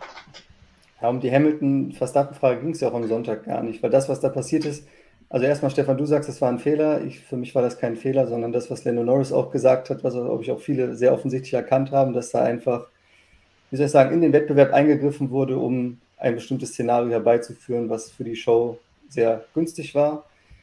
Und dabei ging es nicht um Anti-Hamilton, Anti-Mercedes, pro Verstappen, pro Red Bull, sondern es ging einfach um pro Show, pro Entertainment. Das hat die Formel 1 eben dann gemacht mit diesem Showdown über eine Runde. Und dafür hat man dann wiederum, äh, wie ich finde, dem Sport geschadet. Das ist eigentlich der entscheidende Punkt. Man muss sich überlegen in der Formel 1, möchte man wie die NASCAR sein oder möchte man weiter wie die Formel 1 sein? Möchte man Show-Elemente aktiv in dieses, diesen Sport einbinden?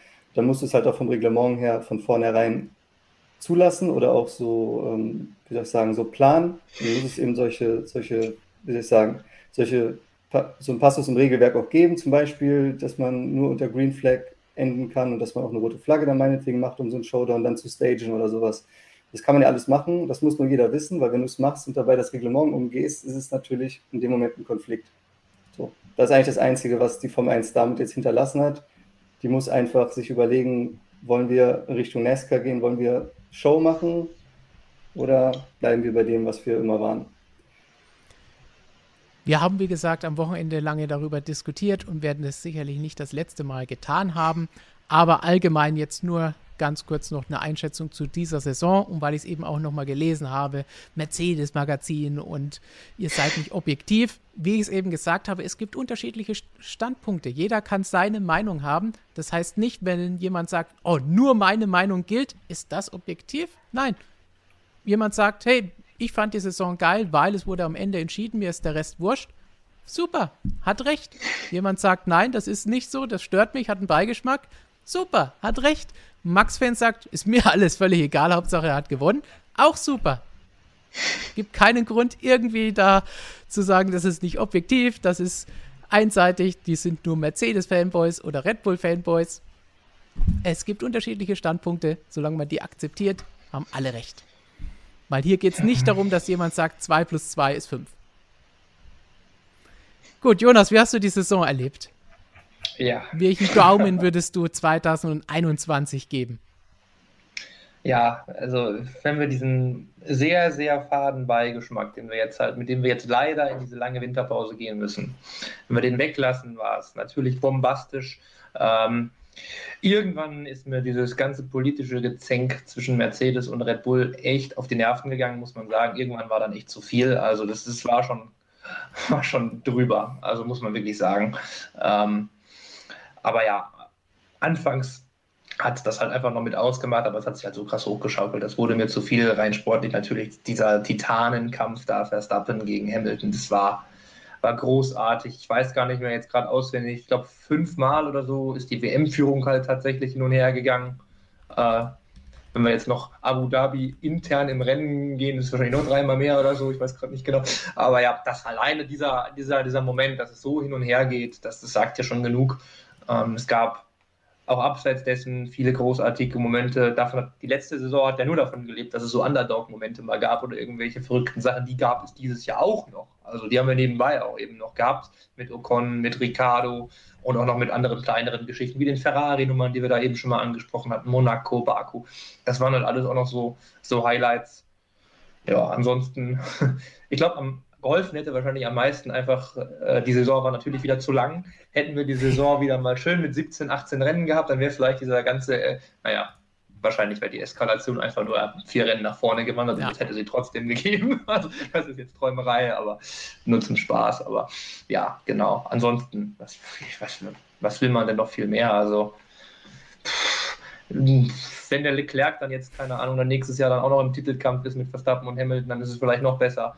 Aber sonst, ähm, weiß ich nicht, kann man sich über nicht viel beschweren eigentlich dieses Jahr. Also das war großartige Rennen dabei gewesen. Ähm, ja, zum Saisonende wurde es halt leider, leider auch Saudi-Arabien ein bisschen schäbig, aber äh, auch auf der Strecke da.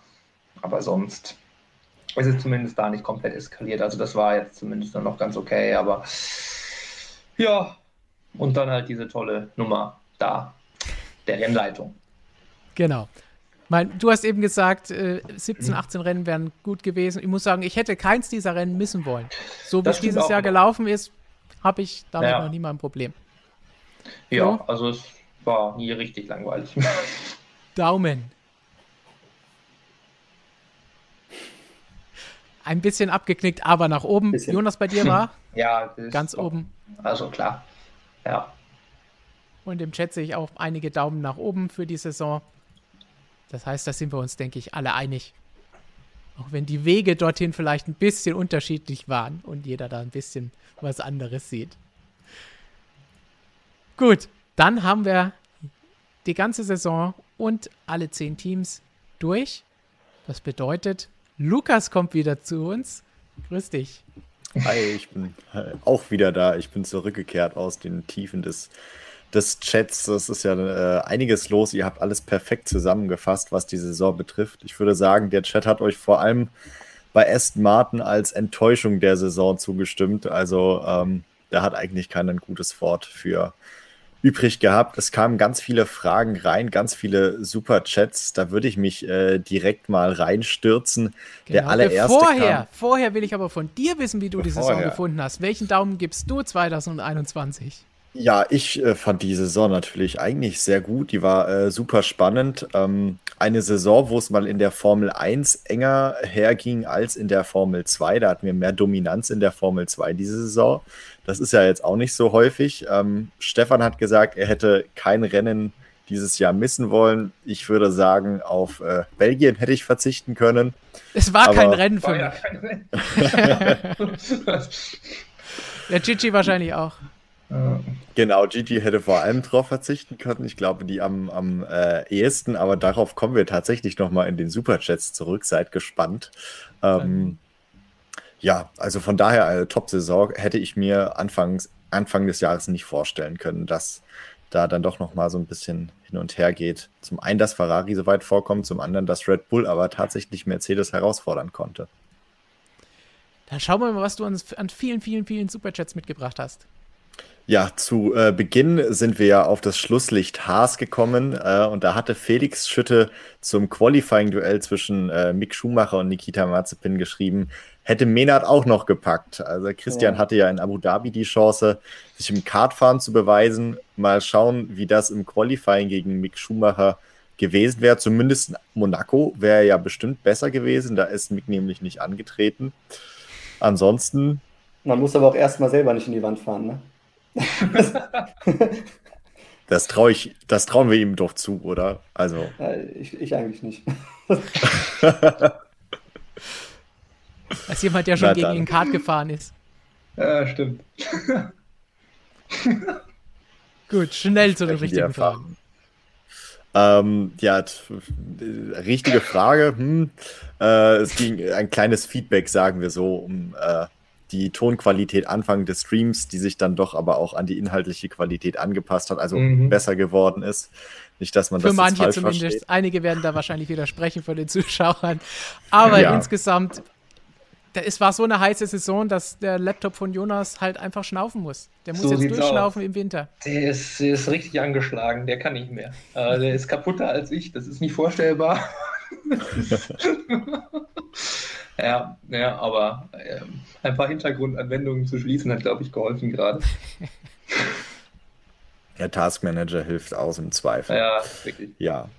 dann kommen wir zur nächsten Frage. Leider ist äh, Robert gerade nicht da. Es geht um die DTM und zwar fragt äh, Romeo Leder Gaming: Hi, glaubt ihr, David Schumacher fährt 2022 in der DTM?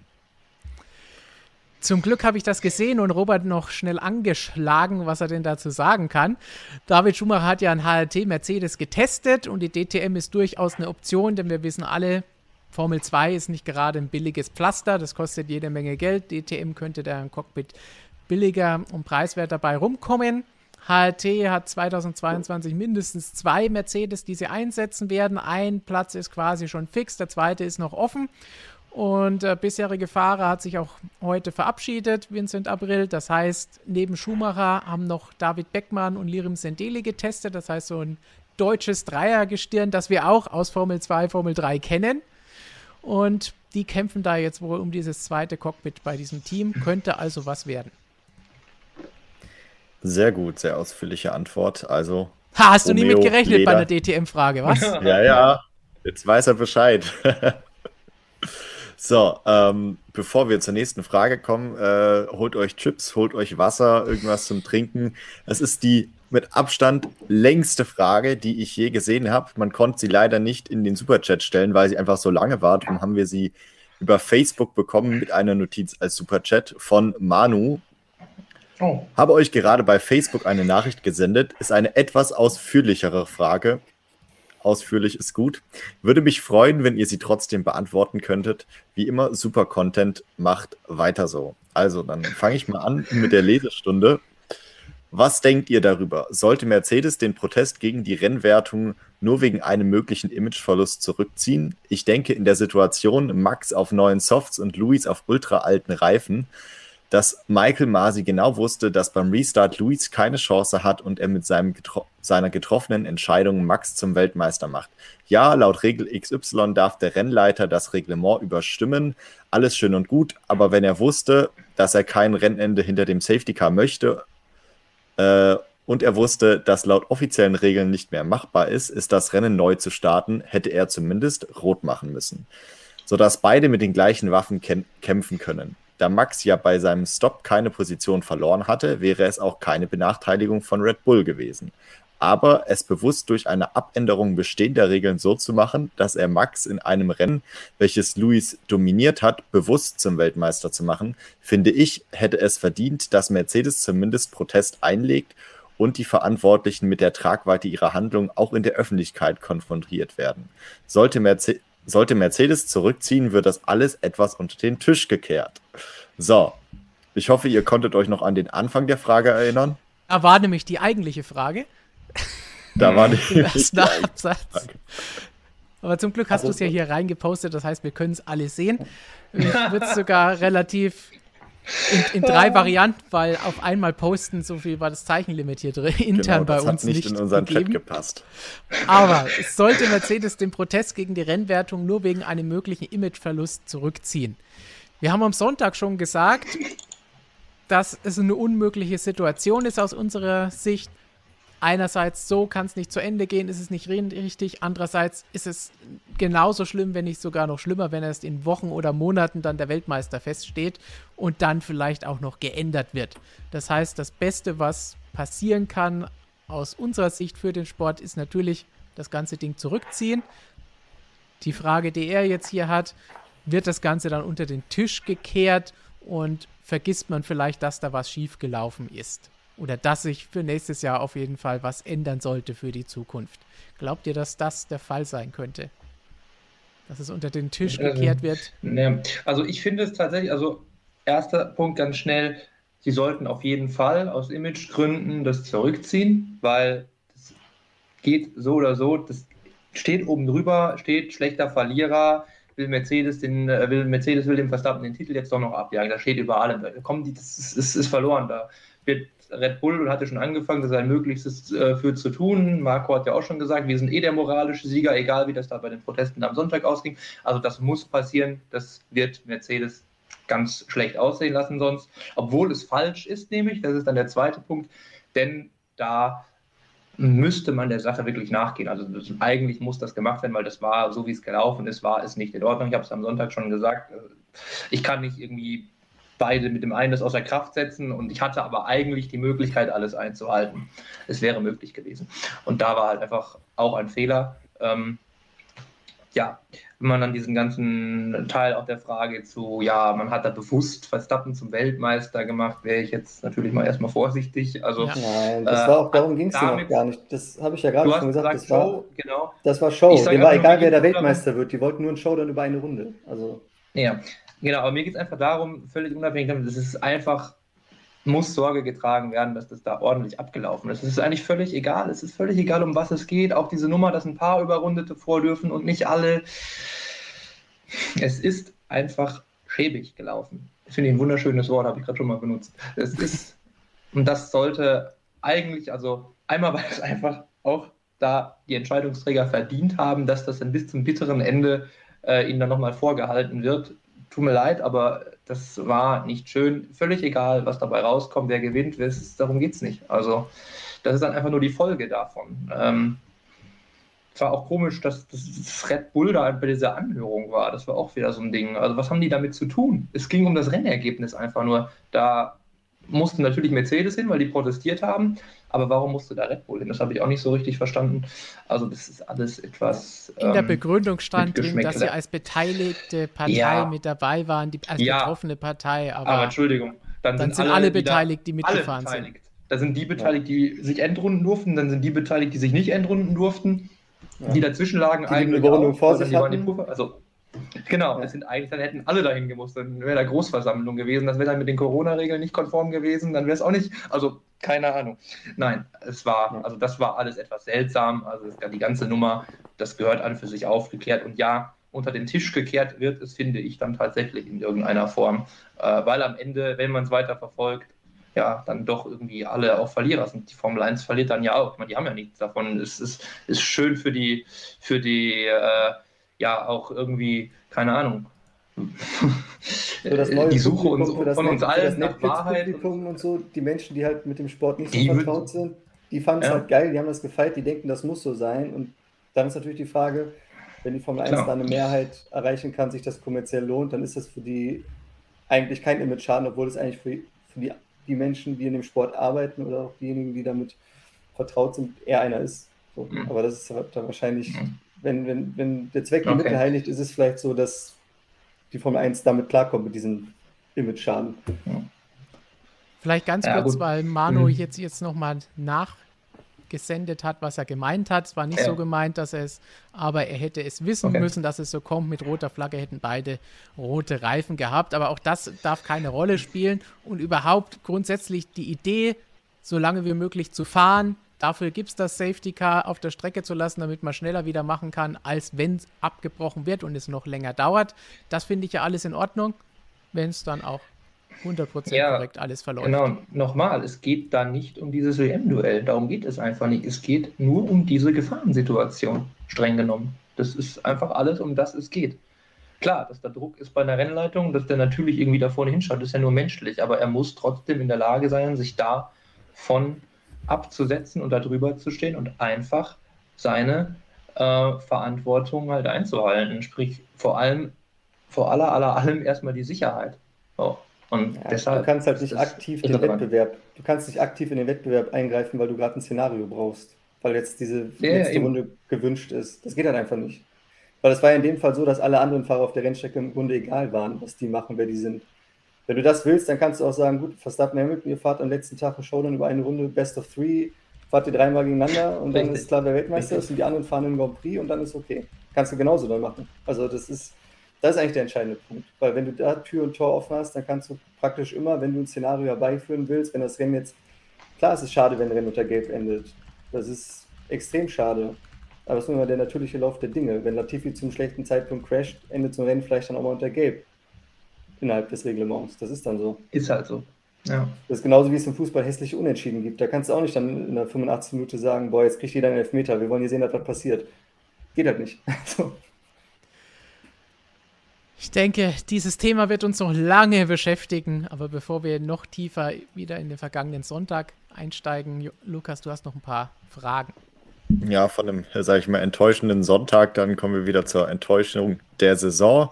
Bei Vettel könnte man böse sagen, er gewinnt nur, wenn das Auto gut ist. Klar muss man differenzieren, aber aus schwachen Autos holt er zu wenig. Stimmt ihr dazu? Ich hatte die Meinung jetzt schon öfters mal auch gehört. Äh, ist das auch eu eure Meinung, dass er in einem schlechteren Auto einfach nicht so die Leistung abruft? Ansatzweise mit dem eben schon erwähnten ja, Twist der Motivation, die dann da vielleicht nicht ganz so ganz grenz im Grenzbereich ist. Gut, alles klar. Dann äh, die nächste Frage, da werde ich indirekt von Professor Dr. Racer gedisst. Ähm, schauen wir gleich mal rein. Passend zur Bilanz 2021 müssen wir auch noch den Rookie of the Year krönen. Das ist für mich definitiv Gigi. Die hat in der Spa, die hat in Spa Durchhaltevermögen bewiesen und ist mit ihrem fröhlichen Lachen mit Daniel Rick verwandt. Ja, da habe ich wohl das Rennen verloren. Äh, Gratulation an Gigi. Seht ihr das auch so? Wir enthalten uns der Stimme. Besser ist es. Ja. Bei alle ja, gleich der, gut, weil nicht nur ihr zwei, sondern auch alle anderen, die Rookies in unserer Redaktion dieses Jahr waren. Genau, wir, wir haben ja einige Rookies dieses Jahr, nicht alle im Livestream mit dabei, aber es sind ja doch äh, mehrere. Ähm, wir können da ja mal noch eine Umfrage starten. Vielleicht gewinne ich ja doch, wer weiß. ähm, ja, dann direkt das nächste äh, da geht es, denke ich mal, über Daniel Ricciardo. Rick war die erste objektive Messlatte für Norris und wenn Rick da war, konnte man sehen, dass Norris mit ihm auf Augenhöhe ist. Gutes Zeugnis für Lando. Ist die Frage, ob Rick, äh, naja, auf Augenhöhe war. war. war. Es war nicht so häufig. Was aber ja, eigentlich aber noch mehr zeigt, wie gut Norris ist. Ja. ja, nee, also eigentlich, Rick war halt nicht der Ricciardo, den man kennt. Der hat jetzt auch schon mal so ein paar Jahre, wo er Schwankungen hatte. Das erste Renault-Jahr war jetzt auch nicht so prickelnd. Der war halt einfach nicht, nicht in Topform, der Ricciardo, muss man auch sagen. Also Norris natürlich fantastisch gefahren, aber wie auch der ähm, Zuschauer schon schreibt, wenn Rick da war, genau. Also auch wenn Rick einen guten Tag hatte, war Norris halt immer noch vorne.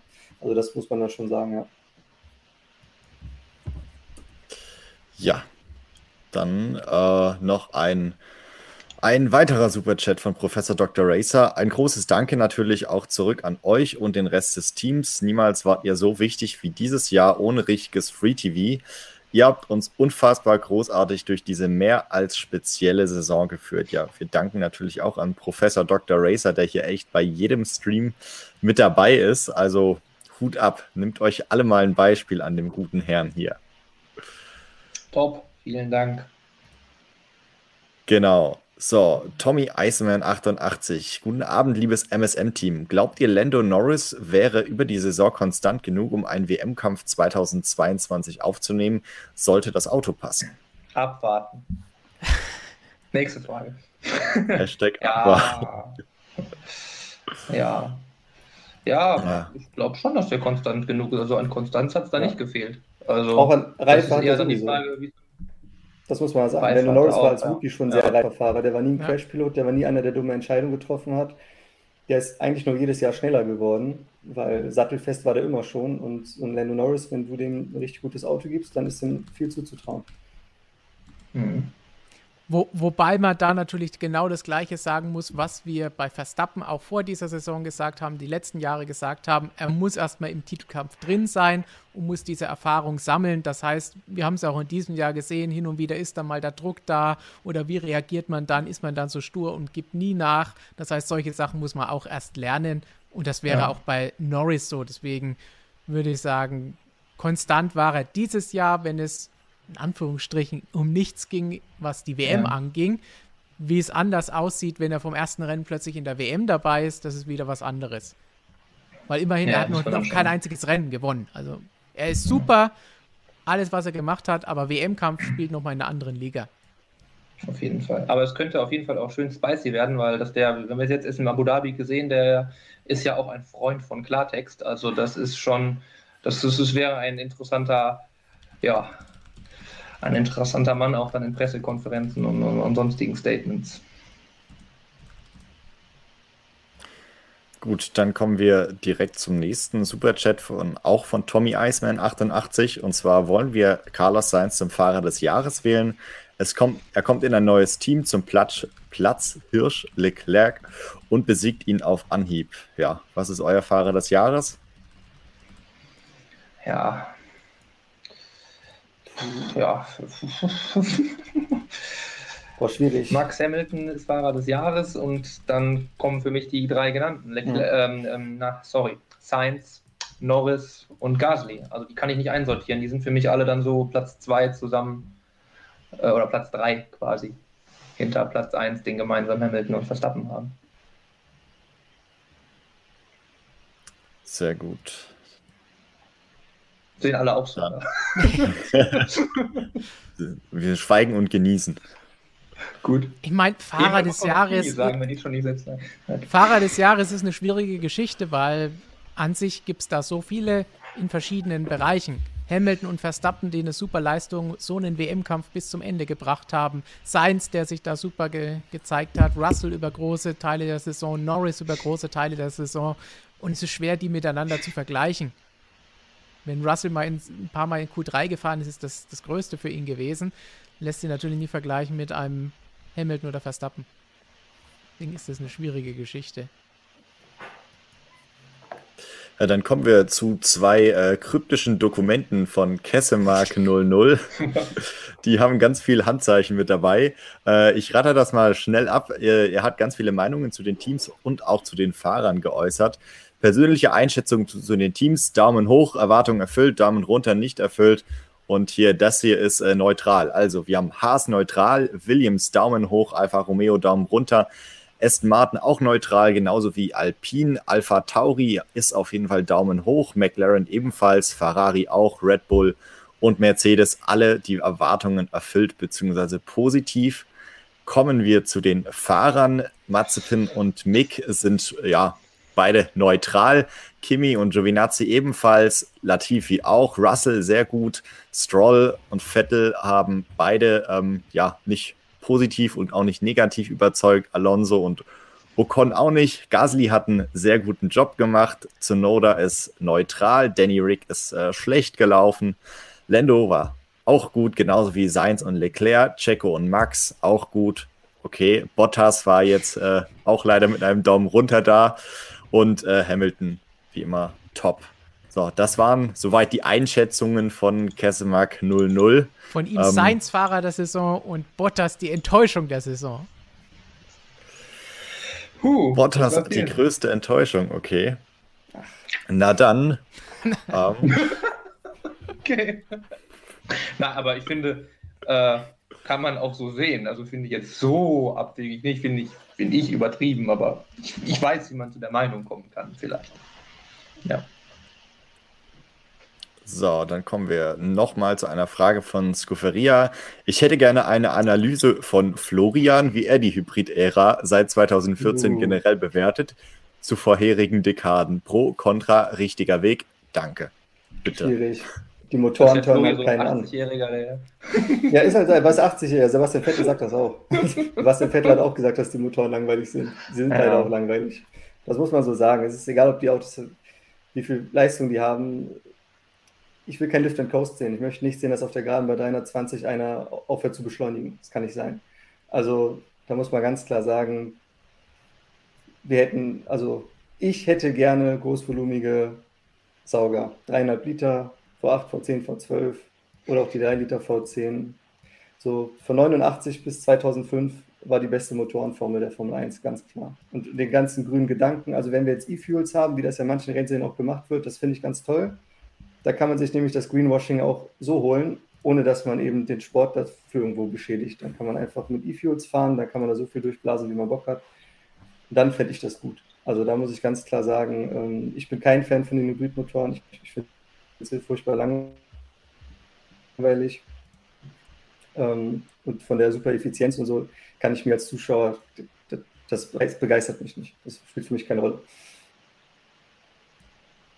Alles klar. Dann äh, machen wir weiter äh, bei George Russell. Äh, Mr. Clan fragt, glaubt ihr, Russell wird ein super Erfolg? Das klingt ein bisschen so, als ob man Russell als Produkt auf den Markt bringt. er kommt als Produkt mit dem Stern. Ja. Und wird er ein Erfolg? Oder ist er schon ein Erfolg? Ein ja. Erfolg ist er schon, aber für den Supererfolg müssen wir noch ein bisschen arbeiten, weil da muss er dann in dem Top-Team auch erstmal was leisten. Und das umsetzen, was wir eben auch für Norris gesagt haben. Ja, also. Er wird es gegen Hamilton ganz schön schwer haben, weil Lewis Hamilton ist, Lewis Hamilton war nie abgemeldet, dieser Mensch, dieser Rennfahrer. Der ist wirklich, wer es dieses Jahr nicht gesehen hat, der sieht es vielleicht nächstes Jahr, weil die Leute, die sich einbilden, dass Russell den irgendwie abmeldet, das wird nicht passieren. Und wer noch mehr darüber wissen will, über das Duell Hamilton gegen Rosberg, äh, Rosberg? Russell, wo kommt denn der Rosberg her? Der findet das natürlich in der neuen Ausgabe, haben wir ja vorhin schon gesagt. Da hat Steini nämlich einen schönen Artikel drüber, genau darüber geschrieben. Russell Hamilton, wie wird das nächstes Jahr? Und hinterher kommt dann noch von Christian ein Exklusivinterview mit George, nicht mit Rosberg. So, einen haben wir noch. Na, da einen haben wir noch hier. Der God Emperor of Terror hat eine Zeitreise gemacht. Hallo zusammen, ich wiederhole meine Frage vom 14.07. nochmals. Welcher Fahrer hat den größten Schaden angerichtet? Schöne Grüße aus der Schweiz. Mhm. Ja, welcher Fahrer hat den größten Schaden oder welcher, welcher hat den größten, größten Schaden, Schaden angerichtet? Genau. Ja, aber wahrscheinlich dürfte es immer noch Bottas sein, wie er in Ungarn gekegelt hat, oder? Ja, absolut. Was, genau, was die Auswirkungen angeht, wahrscheinlich schon, ja. Das war schon viel.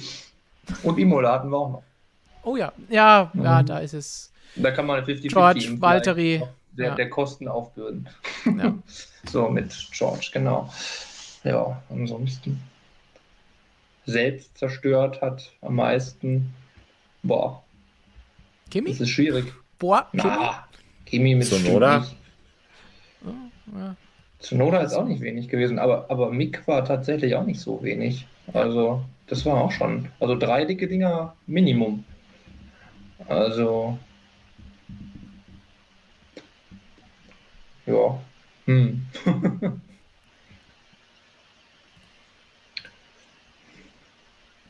Ein paar Anwärter haben wir genannt, mehr fällt mir jetzt auch nicht ein. Also genauer kriegen wir es nicht hin. genauer gibt es die Daten. Also das waren jetzt aber auch alle, oder? Also ansonsten ja. war jetzt keiner mehr, der mir jetzt irgendwie jetzt einfallen würde, der jetzt noch großartig. Ähm, ja, nee. Gut, dann haben wir es mal wieder geschafft. Wir sagen nochmal Dankeschön, dass ihr alle wieder heute mit dabei wart und die ganze Saison zusammen mit uns die Formel 1 und alle anderen Rennserien begleitet habt. Wir haben ja auch DTM, Formel E, MotoGP, alles, was das Rennsportherz begehrt. Die Saison ist aber noch nicht vorbei, denn es gibt noch jede Menge Videos, es gibt noch WMSC-Beschlüsse, es gibt die FIA Gala. Es gibt QAs in den nächsten Wochen über die Winterpause hinweg. MSM Real Life können wir schon mal versprechen. Das wird eine ganz spannende Geschichte, auch in den nächsten Wochen. Einen obligatorischen Roger Benoit gibt es natürlich auch auf dem Schwesterkanal MotoGP. Gibt es jede Menge Videos von Markus und Michael, die Lukas geschnitten hat. Also Ihr werdet auch mit Texten und Videos und Bildern und allem drum und dran auf unserer Webseite die nächsten Tage und Wochen noch versorgt. Keine Angst, es wird euch nicht langweilig und ich kann euch jetzt schon versprechen, ich habe bis vor kurz vor dieser Sendung noch das Skript für unsere MSM Live Holiday Special geschrieben. Das wird entweder ein katastrophaler Reinfall oder das krasseste, was ihr je gesehen habt. Äh, höchstwahrscheinlich beides. Also freut euch schon mal darauf. Und dann würde ich sagen, die Saisonabschlussgrüße Fangen wir oben links an, von Jonas. Oh. Ich muss erst noch sagen, Markus und Michael klingt immer so lustig nach irgendeiner Schlagershow oder so. das ist dein Abschluss. ja, irgendwie schon. ja, ich sag nur, war mal wieder ein schönes Jahr, ein besonders schönes Jahr. Hoffen wir, dass nächstes Jahr so weitergeht und uns die neuen Regeln nicht bitter enttäuschen und warten fleißig ab bis dahin. Und die Abschlussgrüße von Flo. Setzt alle euer Geld auf Alonso. Fernando Alonso vom 1 Meister 2022. Also wenn ihr wisst, wie gut unsere Tippspiele immer verlaufen, wäre ich vorsichtig. Und noch ein Saisonabschlusswort von Lukas. Ja, ich würde sagen, eine gute Rookie-Saison hier für mich bei MSM. War lustig. Ich äh, bin gespannt auf nächste Saison, auf die neuen Autos und äh, auch wieder auf die Livestreams. Das sind wir alle. Wir freuen uns vor allen Dingen auf eure Fragen, auf eure Mitteilungen und natürlich die neue Saison und wie es dann da abgehen wird. Und deswegen bis dahin, macht's gut. Danke für den Fisch. Bis zum nächsten Mal. Ciao. Ciao.